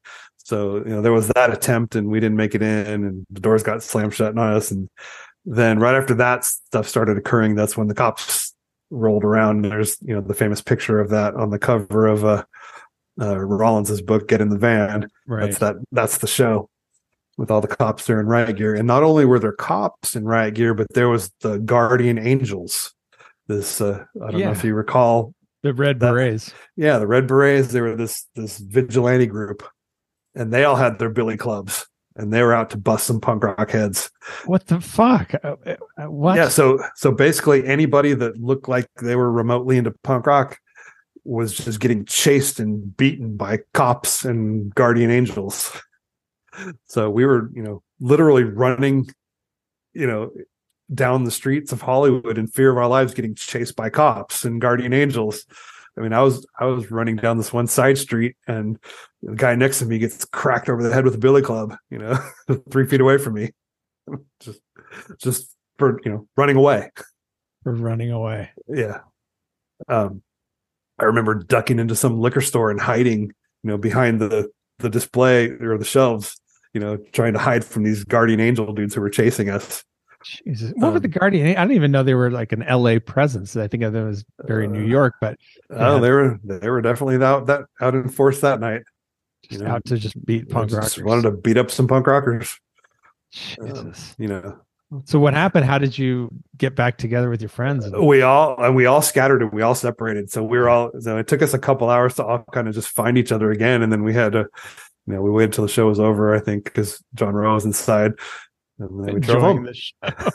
yeah So, so what, what, what made the cops? sh- Did the cops just show up randomly? Was there tons of people outside, or i what mean was the? i think there was a lot of people outside that couldn't get in Yeah, so that was the thing and and Yeah. they wanted in you know Yeah. i was one of them they we wanted we wanted to go in and see black flag um, i had never seen black flag to that point that was 1984 uh, black flag was one of those bands that just i loved them but i never got to see them until it was far too late Mm, yeah. What was the So- lineup when you first saw them? um so i only saw legit black flag one time um because that that i was supposed to go see them at that the palladium show and then i was supposed to go see them they were playing a free show at the in la downtown at like the what is that building I think Stalag 13 play there too. There's an outdoor, it's like a federal build, federal, I think they the call it federal building Yeah. Yeah. like the federal, whatever, federal building. They were supposed to play outside there. And I was all set to go to that show. And the morning of the show, I woke up and I was sick as a dog. Mm, I was like throwing up and I had the flu or something. So I couldn't go. So I missed them that show. So that was like 85 maybe or something. Um, so I, I yeah, I missed them twice. When I wanted to go see them, and then I finally saw them on their very final tour, um, in 1986, I believe it was with with that last lineup they had. It was just you know Rollins and Greg Ginn and two other dudes. Those two brothers, like those. I don't know if they're maybe they're brothers. I don't know, but it was on the it was the very last lineup, and Yeah, and loose nut. yeah, was that the last record they did? I think maybe. the- uh, maybe. Um, they weren't. I wasn't into it. It was Yeah. all they played was the new stuff like that. They Yeah. they played nothing off of any of the early records, like not, literally nothing even off of Damaged. Yeah, it's like that phase where they were trying to punish the audiences for some reason. You know, like Yes, they were just anti-audience. yeah, And they like the only song they played because I didn't have that record. I didn't have the newer ones. yeah. So the only song they played the entire night that I knew was Louie Louie. like great. that that was like their last song or something. I don't know. It was it was a very big letdown. Yeah, I remember seeing that lineup in San Diego and having that same feeling, like, oh, it's over. yeah. Then I did see Rollins band like a year or two later, and they were really good, actually. Yeah, yeah. Um, early Rollins band was Yeah. So right after the first Rollins band record came out, I went to go see them somewhere in LA, they were amazing. yeah. But it wasn't Black Flag. no, yeah. I remember seeing Rollins band uh, with Tool opening for them in San Francisco. Oh wow. It's flipping. Yeah, I saw I saw Tool at their record release party for their first album, and it was at the Scientology Center in LA. what? they had rented it out. So Oh, they just rented it. yeah. I mean, they rented out the whatever the, Yeah. the bank ballroom or whatever where they had the show, and yeah, that was very like odd experience for like in this building where all these Looney Tunes, you know, congregate, Wild. and Tool was playing there. Did you ever do the personality test when you were in Los Angeles? I don't think so. No. I, I think I knew I knew what was up with it, Yeah. so I don't, didn't. don't mess with it. Yeah, me, ne- no, me neither. Stay away. like, now they're gonna do something to me. I can't go in and do it. Like it's No. free. I'm like, no. no, cults from me. no. Ah. If I can avoid cults, I try to do my best. So, yeah. so you're in the Cult of Justice League. You're you're in the band. What um you said you toured with Seven Seconds. What do you have any memories of? What was the first tour you? Well, let's ask this. What was the first tour you did outside of SoCal? Um, you know, back then we didn't call a weekend a tour like everyone does now. Yeah. Oh yeah, we went on tour, and it was no, you went on a three day weekend. That's Um, different. but yeah. But we did a lot of a lot of weekends out of town that summer. Or yeah, I joined I joined in May of '85, um, and that summer we played all over the place. Um, actually, I I posted a little thing. It's funny, some and it was an ad we ran in Flipside that I drew by hand. Mhm. which just said Justice League, we want to play in these cities. And I listed like every West Coast city basically Yeah. and, and said if if you book shows, write to us at here's our address. And and uh Pat Weekland pointed out that why isn't San Diego on that list? I'm like, well, you just skipped it. I said I said our map only went north.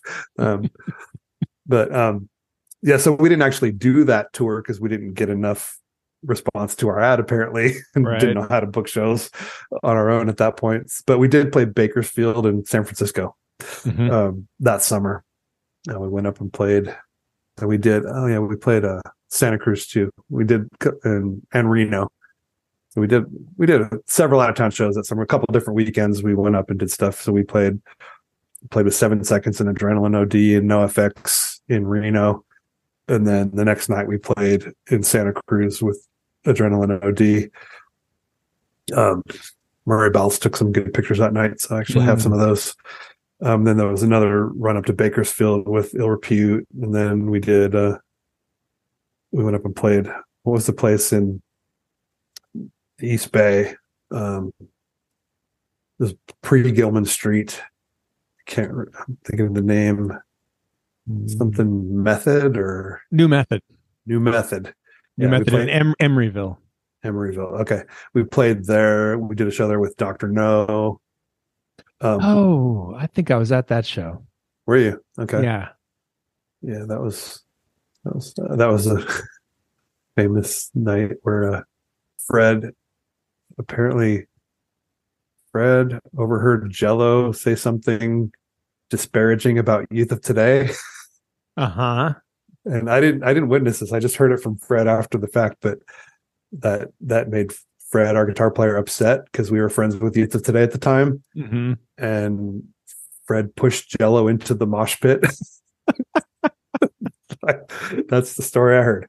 Um, It's a good story. yeah, if true or not, I don't know, but that's what I heard. New method. Um, that place was kind of amazing. Like a Yeah, was- I remember being warehouse living space and Yeah, it was like what my version of what I thought a squat was yes, at the time. American squat. Even though they Yeah. paid rent. Okay. Yeah. American squat, you pay rent. it's not like Europe where you can squat and not pay rent. All right. Literally the definition of squat, right? Right. Um, I guess we're all squatting in America. You just have to buy the place or rent it. yeah.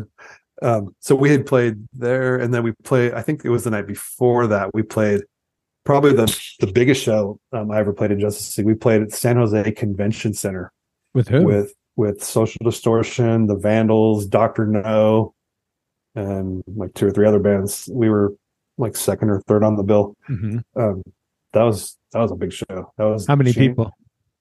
I want to say there was probably like twelve hundred people there. Wow.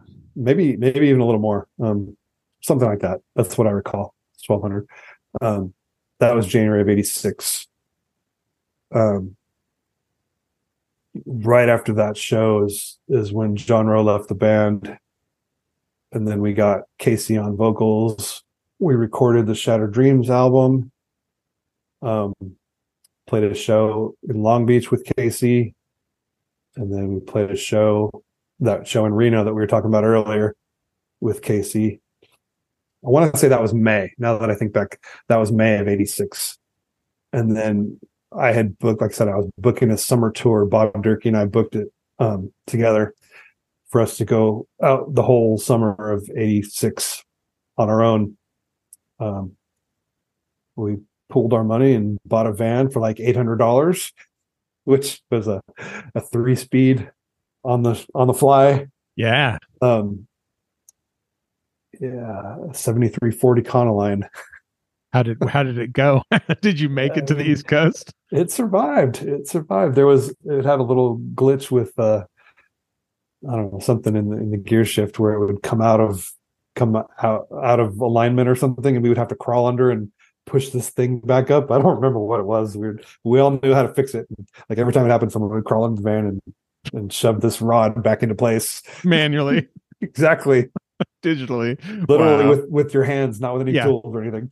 Um, Push no air, you know, no air conditioning. You know, Oh God, no. um, yeah, and Skip smoked at the time, so it was just like, Wonderful. it, was a, it was a great, you know, great experience. but we we booked the whole U.S. tour, um, six weeks, and all we had out was the seven inch, um, the Think or Sink seven inch with with Roe on vocals. He was, you know, two singers ago at that point. yeah. Oh, so yeah, to to backtrack a little bit, uh, two weeks before the tour was supposed to happen, Casey, our singer, decided he didn't want to go. He had a uh, a girlfriend at home that he didn't want to leave, and he had a job at the cleaners that he really liked, Uh-huh. and those were his two two uh, reasons for not going on the At a- summer. At a dry cleaners? Yes. Uh, yeah. To this day, yeah, he still kind of regrets that, but Like Um, really? Case- Casey's still one of my best friends. Um, so it, it all worked out. in the end. did But- you did you start singing or who who was the yeah. singer? So well, that that that tour we had no singer, um, and we we played. We had a backyard party and another show in Southern California before we went on tour. And we're like, what are we gonna do? You know, should we ask John if he wants to come back and sing, or what do we what else do we do? And we're like, you know what? Let's just do it ourselves. We'll all sing. So we literally like Fred, Ryan, and I, we kind of split the songs into, you know, three, and we each took certain songs, and and not even whole songs. A lot, there were a lot of times where we would, you know, he would sing the verses and I would sing the chorus and that kind Yeah. of thing. That's cool. Um, so we just we figured it out. Even Skip, our drummer, sang one song, you know, and we had like you know we had like a ten song set, and we each sang you know roughly three songs, and then Skip would sing a song, and we just figured it out, and that's how we did it. And by that time, you know, the Shattered Dreams record was already recorded, so it wasn't like we had to you know put vocals to it or anything. We just we just learned them as they were, and uh, I don't know. It worked out well because a lot of the bands that we were starting to get into by that time, you know, if you listen to the Shattered Dreams record, it's not it's not minor threat anymore. You know, it's Right. it's a lot more uh, a lot of diversity into it. And we were we were super into bands like Squirrel Bait and Yeah. uh, uh, Husker Du and Right, Rites of Spring, especially. Yeah. So I we worshipped at the altar of, of DC, you know. And Yeah, Rites- I mean, Rites that- of Spring were were the band in DC at that point. right. Um, so that, we were in, and they sang and played guitar, or Guy, you know, sang and played guitar. Um, so it wasn't like we were stuck on the fact that you know, hey, we have to have a front man, we have to have a singer, because you know, I mean, social distortion. Mike Ness plays guitar and sings, so we weren't we weren't against the idea of, of guitar players singing. Um, so we did it ourselves, and uh, you know, it was a great tour. I mean, I remember getting back to the East Coast, and you know, on more than one occasion, people called us Rites of Spring West. Just that was that was our whole deal at the time. We were just throwing every you know every ounce of emotion and energy we had into every show, and by the end of the set, we were just you know toast. you know, I remember there was there was a show in in Omaha, Nebraska, in this like sweaty little basement somewhere, and that that was that actually turned out to be the best show of the tour in Omaha, Nebraska. And what happened was, um, Bob Durkee, when he was trying to get us shows, he was sending out advanced cassettes of the album because the album wasn't out yet. We recorded it in March and April of '86, but it, it didn't end up coming out until January of '87. So that whole summer of '86, we were touring on just a seven-inch, even though the whole album was recorded.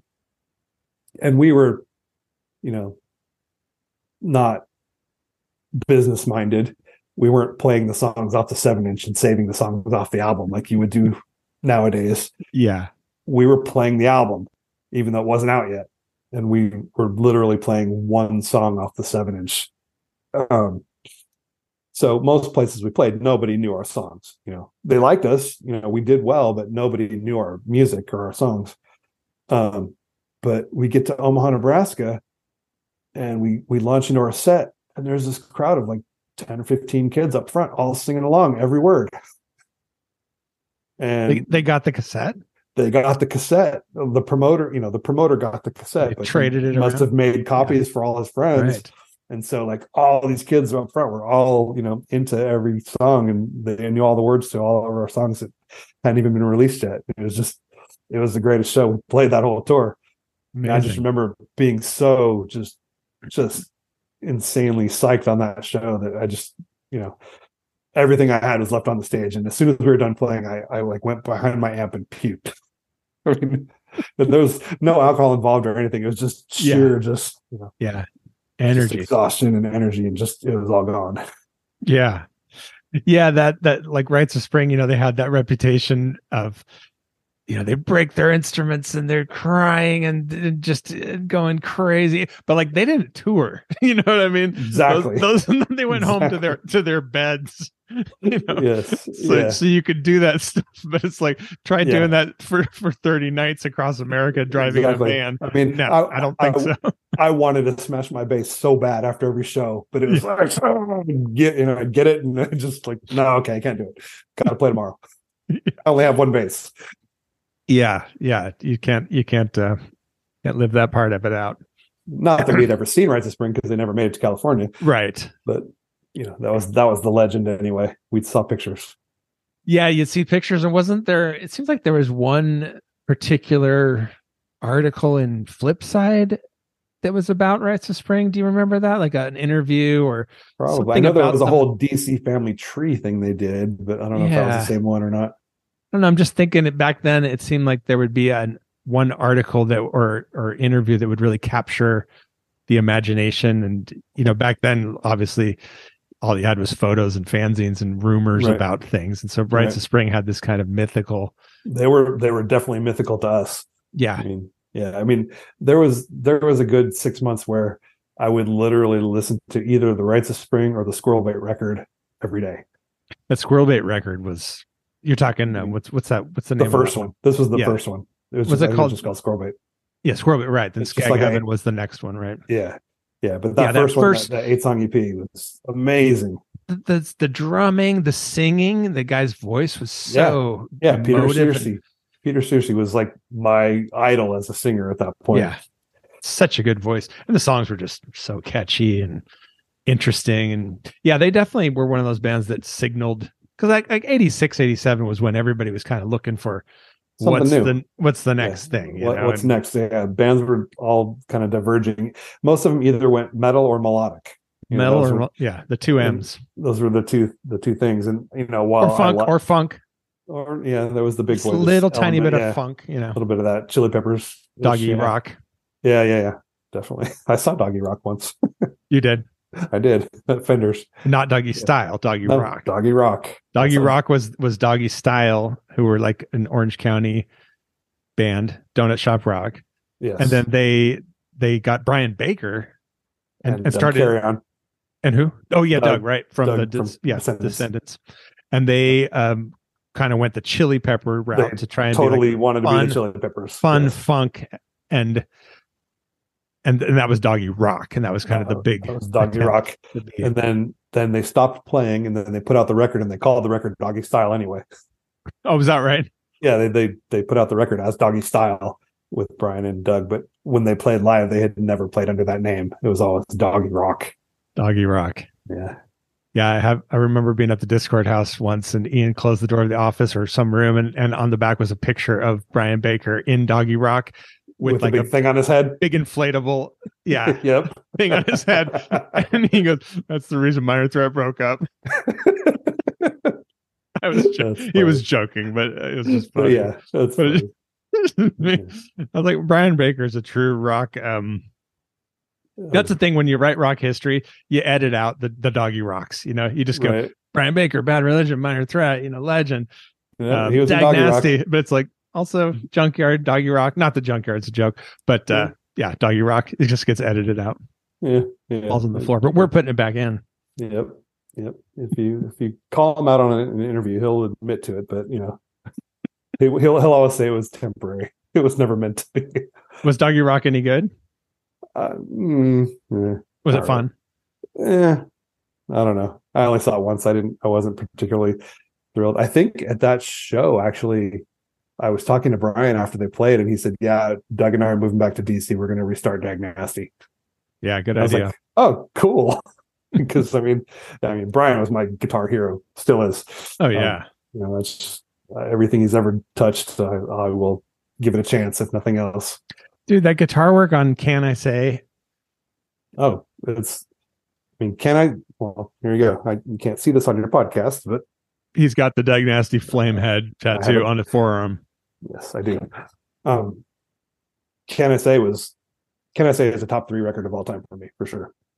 Some some days it'll be number one, but I mean, you've got you've got Can I say, you've got Mommy's Little Monster, and you've got Flip Your Wig by Husker Du. Oh yeah, those are those are- that's my ones. that's my trilogy right there. yeah. Oh god, Mommy's Little Monster. It's just a SoCal classic. Classic. just so evocative and just yeah when i put that on that truly is music that transports me you Yep. know Yep. I just I listened to Mommy's Little Monster front to back just like three days ago. because. I think I saw some posts that they're they're remastering and they're going to do a re-release. So it's like oh, I need to listen to that. I haven't listened to that in a while. Oh, and the song mommy's little monster is just yeah it's so such great music endless timeless yeah Exactly.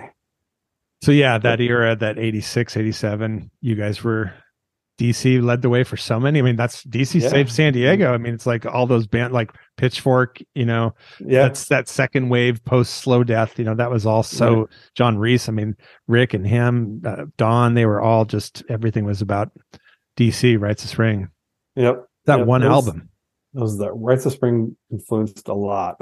I mean, that was that was the birth of emo, what for better or for worse. I mean, I mean, for in my case, better. I mean, I like a lot of that stuff. you yeah know. Um, it's roots yes. emo yeah that was the first one but yeah so we did that um we did that whole summer tour we played uh, six weeks and uh we made it all the way back to the East Coast. We didn't. We weren't able to get a show in New York City for some reason. We just we couldn't uh, couldn't latch on at CBGB's. But we played Albany, New York, um, with MDC. Uh, and then we had some days off, and, and our friend Dave Stein, who we met on that tour in DC, um, he's like a punk rock lawyer for forever. Right.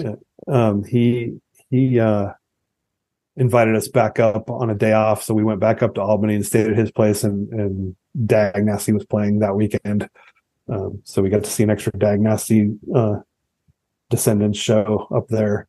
Um, Descendents were out on tour with Dag Nasty that summer, um, right. so we were able to hop on to three of those shows.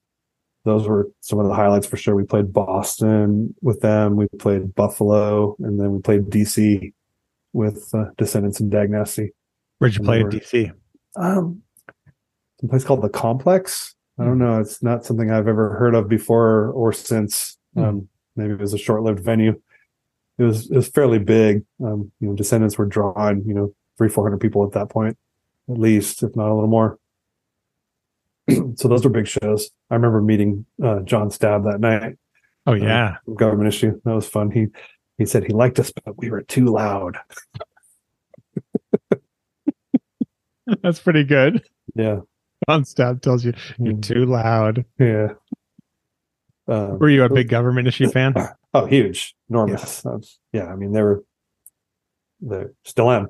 Yeah. Um, that Joyride record is, is my Masterpiece. favorite. That's Yeah. my all-time favorite GI record for sure.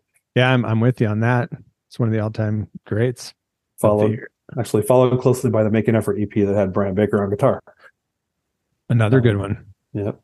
Yeah. Um, yeah, we played a lot of good shows, and then the end of the tour kind of fell apart because, you know, back then obviously, you know, there was no, we didn't have cell phones or email or you know any way to like keep tabs on shows that were coming up.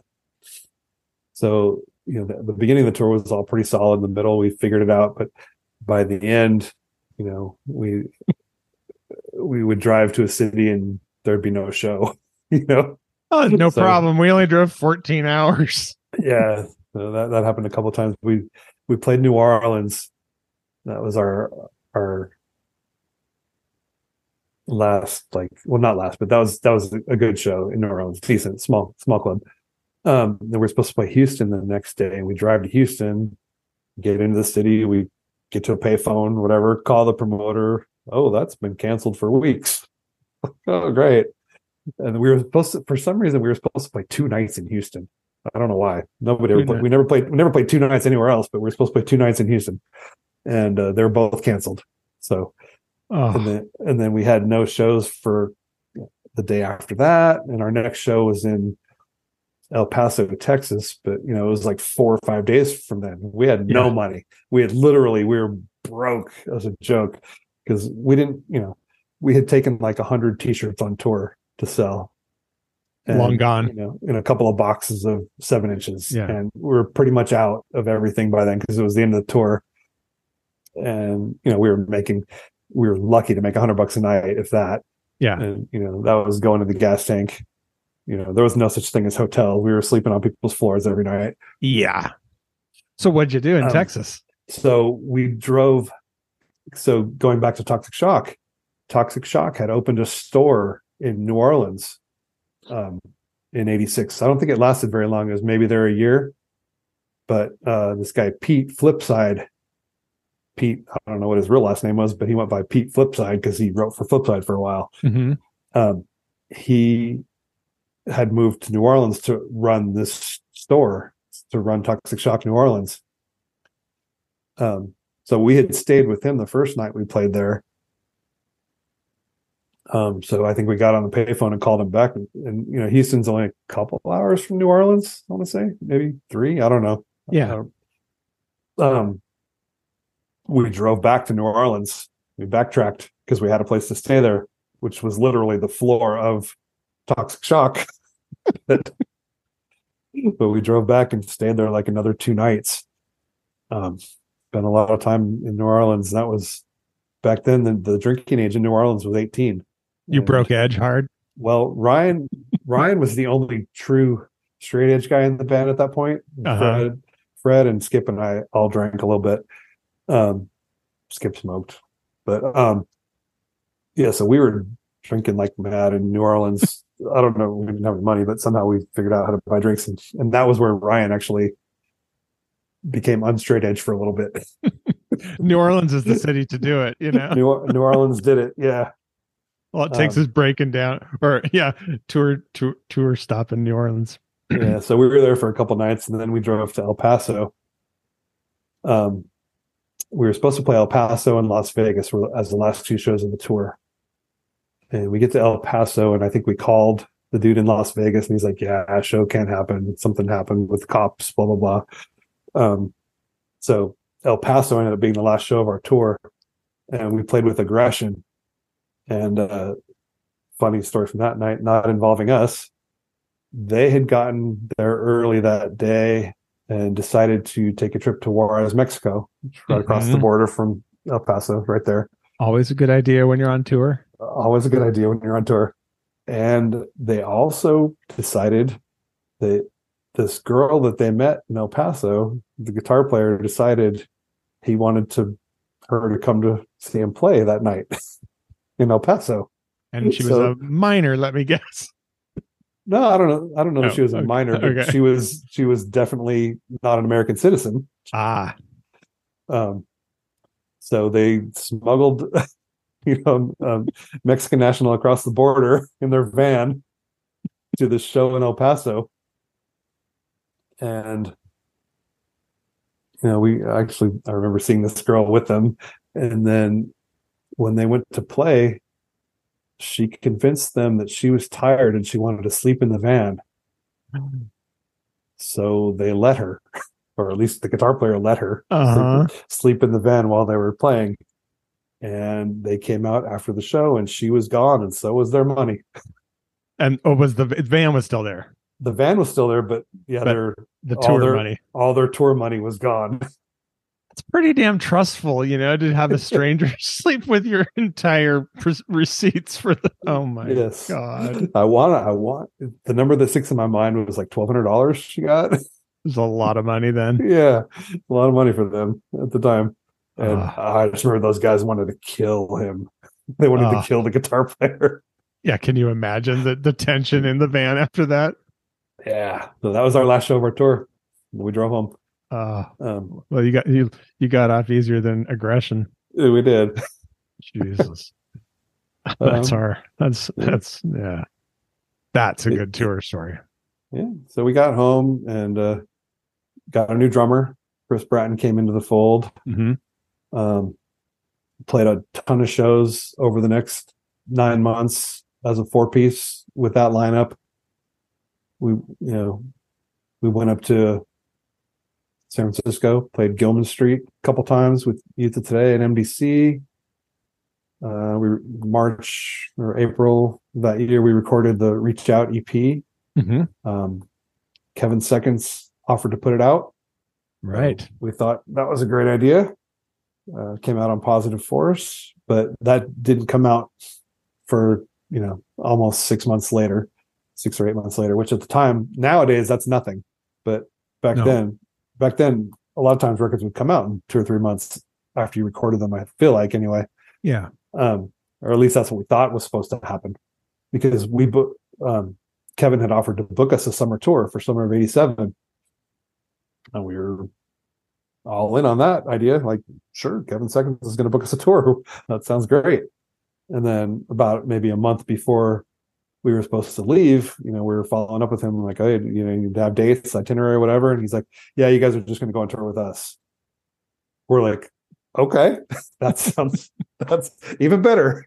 you know, seven Yeah. seconds. You guys are you guys are, are you know one of our favorite bands, and and we're going to go on tour with you for the whole summer. That sounds like an amazing idea. And he's like, yeah, you guys are on. You're on the first half of the tour, and we'll give you numbers because the tour is still being booked. Um, this guy Randy now, Randy Ellis from Oh, yeah. City, City Gardens, he was Right. he was booking the tour for them. Um, but I guess maybe because we weren't paying him, he wasn't getting us on the shows. Right. so we were on all the first half of the tour, and then the second half of the tour, we were getting numbers of the shows as they were being booked, or maybe you know a couple weeks after they were being booked, and we had to try to get ourselves on the Mm. rest of the shows. So we we were successful probably about seventy five percent of the time. Um, maybe that second half of the tour, you know, probably a quarter of those shows we didn't get to play on. Um, we either went anyway and just watched, or or we would try to book another show in another nearby city, Yeah. you know, for the same night, you know, a few hours away or whatever. Um, but yeah, I mean that was that was amazing. We were playing, you know, seven seconds. The praise had come out. That was so Mhm. that was kind of the record they were touring. Um, and we were still, you know, touring off the Shattered Dreams, and we played. I want to say we played like thirty-five shows with them in you know forty-two days, seven weeks. Yeah. Um, so I mean that was that was the highlight of my life. I mean, Yeah. That's We were- like, I guess, would that have been seven seconds tour after? Because I went on the 86 tour that was yeah, the I. I, I think you were on just the, the one just prior to that. yeah. So you would have been, so it's similar, you know, cities and stuff probably. right. And they're probably most of the same clubs or whatever. So Yeah, we were playing. mhm. You know, we were playing to, you know, a small show was probably two hundred people, and a big Right. one was probably a thousand. Um, Yeah. you know, just depending on the city, and you know, every night was packed, and you know, they're they're amazing, and you know, people were, you know, some people were starting to get down on them a little bit because their sound Mhm. was changing, but the shows were still great. I mean, Yeah. people were people were still completely into it. You know, nobody had nobody had soured on them completely because they were still playing a lot of old stuff. Yeah. A lot, you know, they had maybe rearranged some of the older songs to play them a little differently or slower in parts, but you know, just you know, trying to be more showmany, I guess. You know, Sure. get more crowd interaction. Um, but you know, it was a, it was a great tour, and, and you know, we were, you know, we were going over well every night. Um, by that Who- point, Who was had- playing bass on that and seven seconds on that tour? Was it That was Steve. Steve was Steve back. was back? Okay. Right. Yeah, so it was, it was it was the the The classic. modern modern day lineup basically Right. of, of Steve, Troy, Bobby, and Kevin. Yeah. Um, and we at that point we had because Fred decided right be, again right before the tour, Fred decided he didn't want to go on the tour. Our guitar player. Um, so we we tried out a few guys and we ended up getting this kid uh, Matt Baker, um, who went to high school with Chris, but he was like maybe a year younger or maybe two years younger.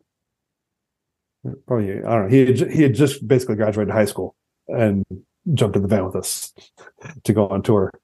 And we also decided that, or I don't know, I don't know, if, I don't know how much of the decision was mine, but I was told that we were going to get our friend John McEwen to play bass, and I was just going to sing on that tour. So that was odd for me because I had never been a front man, and Ryan was still singing a few of the songs. Um, so I wasn't totally comfortable. So I ended up I bought a, I bought a guitar and we borrowed an amp from somebody. And so on that tour, on about maybe between a third and a half of the songs, I was playing guitar as well. Um, so we had like a three guitar lineup, which was probably silly, but Like the Allman Brothers of, of hardcore. that's what we did.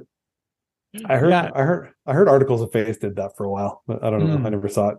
One of the rare punk lineups, the three Yeah. guitar, bass, and drums. Yeah. So for that tour, you know, we had three guitars for roughly half the songs, probably, and then the other half I was just singing. Um, so that was that was it, it was a great tour. It worked out well.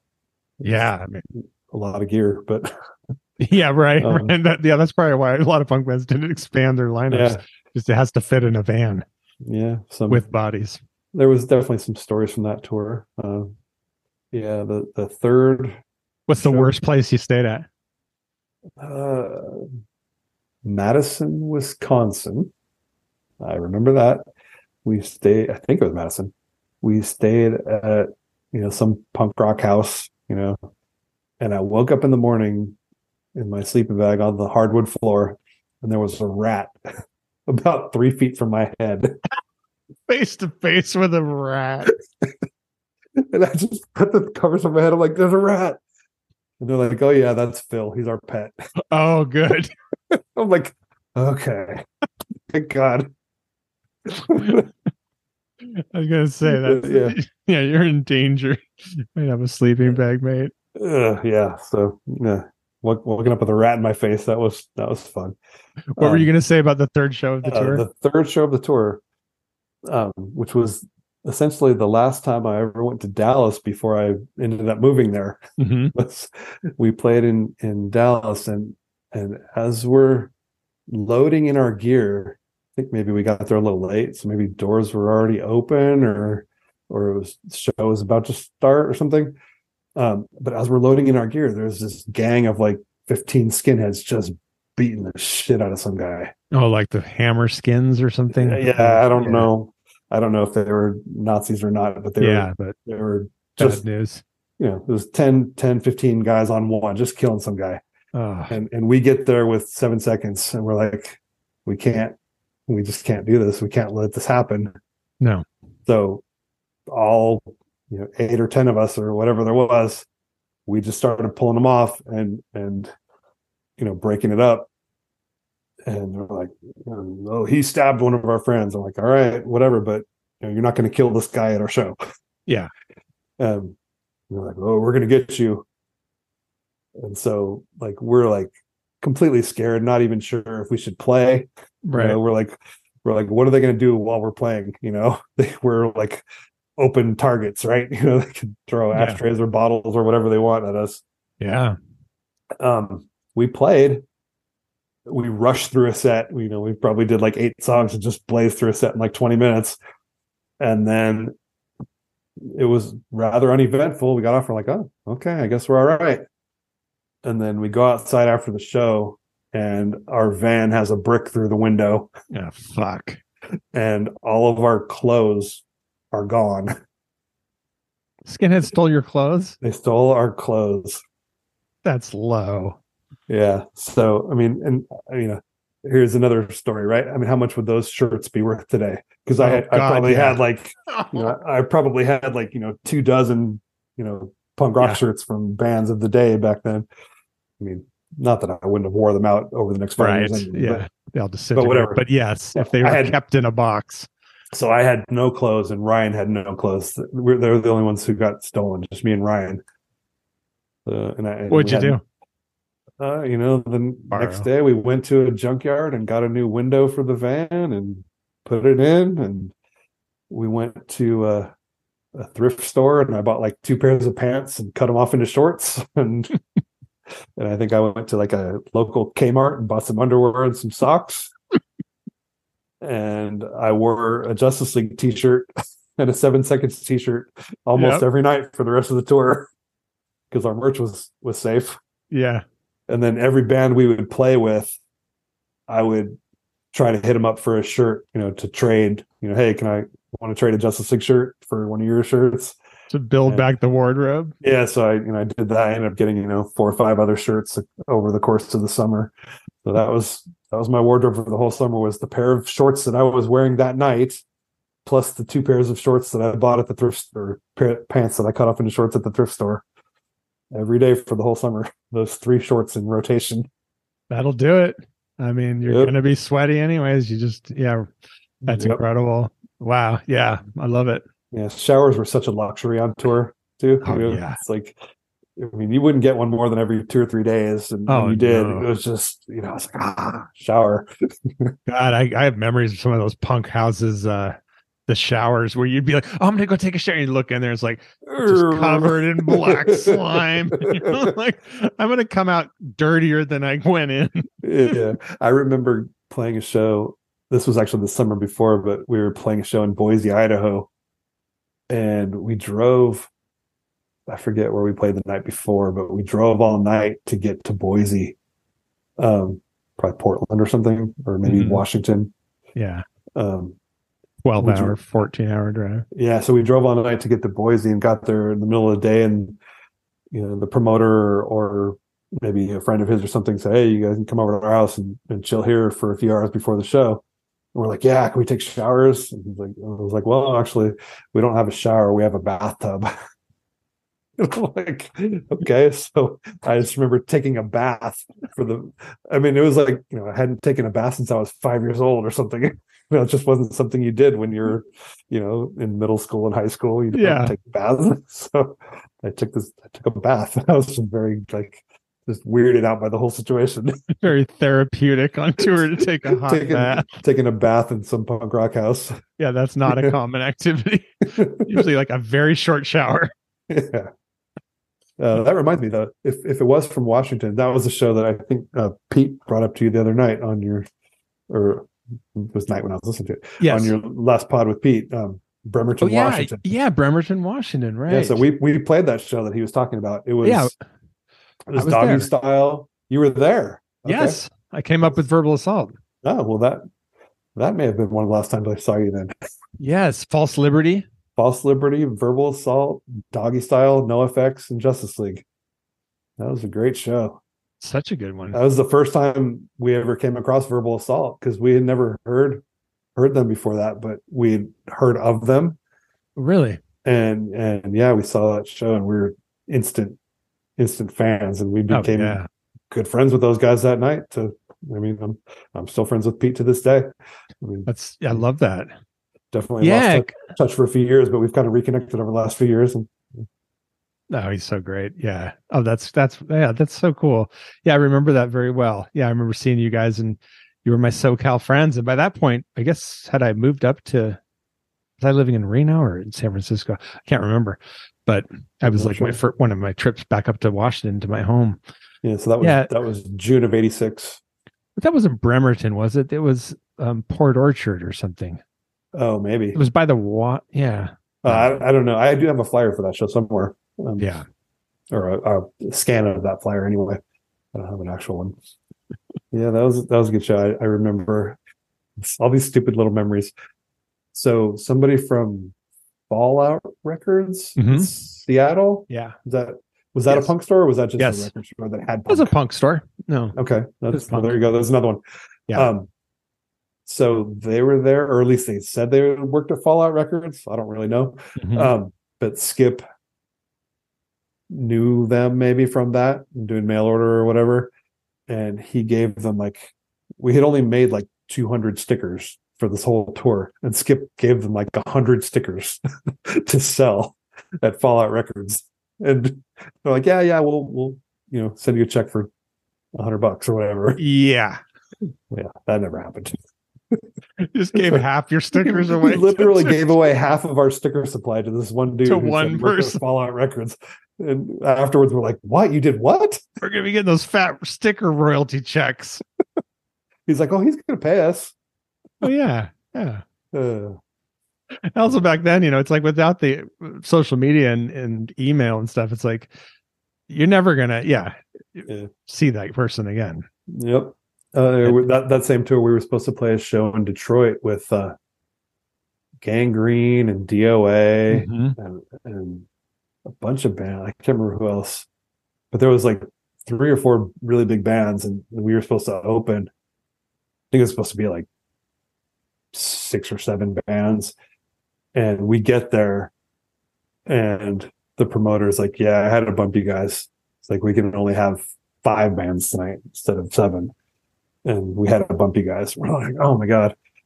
Well, no, actually, we found that out before we got there. We called. We were in Chicago, and we had called, and he told us that he's like, "Yeah, but just come on over."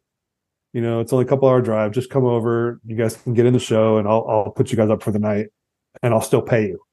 Oh, We're like, okay, well, how'd that we're, work bro- out? we're broke as as all get out, so let's do that.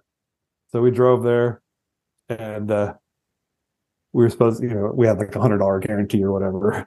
Um we get there after the show, we- we asked him about the money. He's like, like, yeah, we didn't make as much as we thought we were going to. He's like, he's like, I can give you this, and it was like twenty eight dollars. so like we just drove, we just drove here for twenty eight dollars. and a free punk show on your day off. Yeah, yeah, for two hours. Was that and- uh, promoter that guy scary? Was that his name? I I have no recollection of that. But Legendary he did Detroit. he did put us up for the night, so I'll give him that. Um, so we we all crashed at his apartment. It's worth something. yeah. That's Yeah. awesome. So So today, um, are you playing music? I, I mean, I saw that you have the band Slothfist. I do. Um, Slothfist is in Dallas based band, so Yeah, that's mhm. probably that's probably what confused you about me living in Dallas. Um, so I moved back to LA, but I stayed in the band because I am there just enough Yeah. to to keep up with the practices. You know, at least uh, you know I miss about half of their practices, but Mhm. I'm there for the other half, and then whatever shows we get, um, I'll generally just make my way back for somehow or other. I'll rearrange my schedule. Um, it's a super fun band. We've put out uh, we put out one digital EP and we've done two albums. Um, yeah, I was listening to you guys. You're good. I like the I like the Mothman song. The Mothman is real. Mothman is real. So it's that's like the first band I've ever been that's like more fun based. Yeah. It's like it's not a it's not serious, you know, it's we're not trying to it's not You know, Offspring influenced. we're not we're not trying to, you know, dig into our inner emotions or or solve the world's political problems. Um, you know, Eric our singer writes all the lyrics and he's just, you know, he's he's got a good sense of humor and he likes to interject humor into all things. But I mean that that said, there are some songs on the newer record that are are a little bit more personal. If you listen to the, the song "Bombs," which is an acronym for "Back on My Bullshit," um, you know he's he's digging into some inner demons there for sure. So you know it's it's it's a mix. It's a mix of fun and darkness, I would say. Um, Cool. but they're they're all really really good players. I'm I'm probably the slacker in the band on bass. Um, you know, I'm obviously the old guy in the band. They all You bring the you bring the cr- you bring the cred. I bring the age and the gray hair. um, hey, at least you got a good head of hair. I, yeah, I have a good hairline. It won't go away. I hope. That's awesome. Um, um, but yeah, we we play. You know, we haven't done any touring per se, but we've done you know a handful of out of town shows. Typically, you know, the the credo is that if it's within driving distance on a Saturday, we'll do it. Yeah. You know, so we've done Houston, we've done Austin, we've done Tulsa, Oklahoma City, uh, Beaumont, Texas, which is an hour or so outside of Houston. We were actually supposed to play with uh, Agent Orange in San Antonio next month, and we just got dropped from that show, unfortunately. Yeah. Um, didn't work out. We were on the bill, then we weren't. Um, but it's fun. It's it's it's it's a good bit. It's a good you know. We have a good little solid base of you know fans in Dallas. So any any show we play there, there's you know at least twenty or thirty people there who are you know super into it, and uh, it's fun. Awesome. It's so cool that you're playing music. I just I never stopped. No. Um, I mean, it's just that's in my blood. I, I, uh, you know, I've never done anything with the uh, national success of of Justice League since, but you know, I've always done bands. I did a band called Pollen Art for a couple of years, and then I did a band called Blender for a few years. You know, we're just local Southern California for the most part. Yeah. Although Paul Pollen Art did do a ten day West Coast slash Upper Midwest tour, which was a complete disaster. Yeah. Four shows in ten days. Yeah. Oh no. Yeah. It was it was supposed to be ten shows in ten days, and and six of them didn't happen.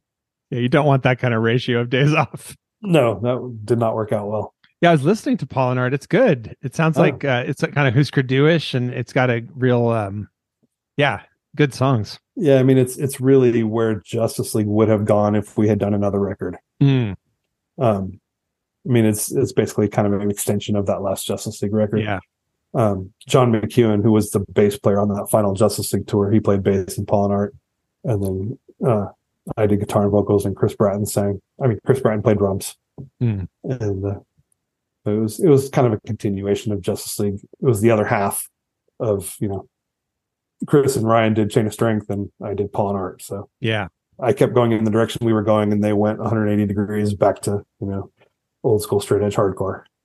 yeah. That's kind of interesting. You just the band split, and you pursued the two two directions. Yeah, completely. I mean, you know, and they, you know, they had they had seen the success that Youth of Today was enjoying, and you know, they were like, we were doing that before Youth of Today was. I want to, you know, I want a part of that. Let's get in on it. Let's get those So- college college letters going. And Yep, and it worked Yeah, that out was- for them. yeah, that was when that time it was like getting codified. You know, the straight Yeah. edge thing. Yeah, I mean, they were they were way bigger than Justice League ever was. So Right. you know, prop, props for that.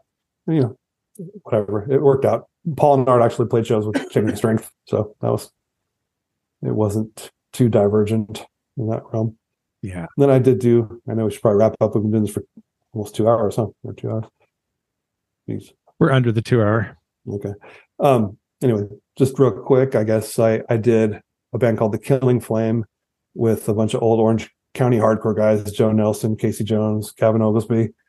Um, they were around in the early 2000s, and then they kind of took a break, and then uh, Joe and Gavin reformed it with Casey on drums and me on bass, and uh, we actually did a two and a half week tour of Brazil Yeah, I saw some videos of that online. How was that? that was amazing.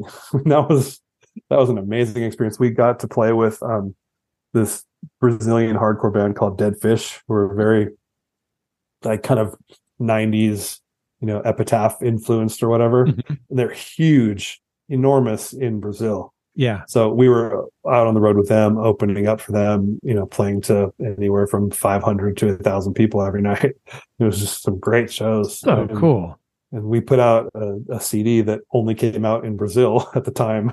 Amazing. It never came out in the U.S. Um, when we got home, we got somebody a label in Italy to put it out in Europe, but never did come out in the U.S.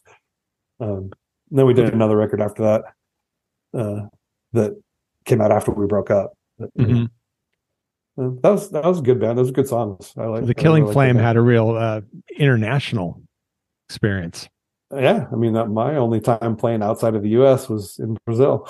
That's pretty awesome, though, to, to- Yeah. for Brazil to be the place. This is great. Oh my my first show, my first time playing live with the Killing Flame was on MTV in Brazil. Okay, that's the video I saw. That's Okay. incredible. Yeah, that was, I mean, that was my that was my first time ever on a stage with that band. Was That's- on MTV in Brazil. So, cool. It's pretty surreal. Um, I've been to Brazil once. It's an amazing place. Oh, it's great. Yeah, we had, a, we had a, we had a great time. We played two shows with the Lemonheads down there too.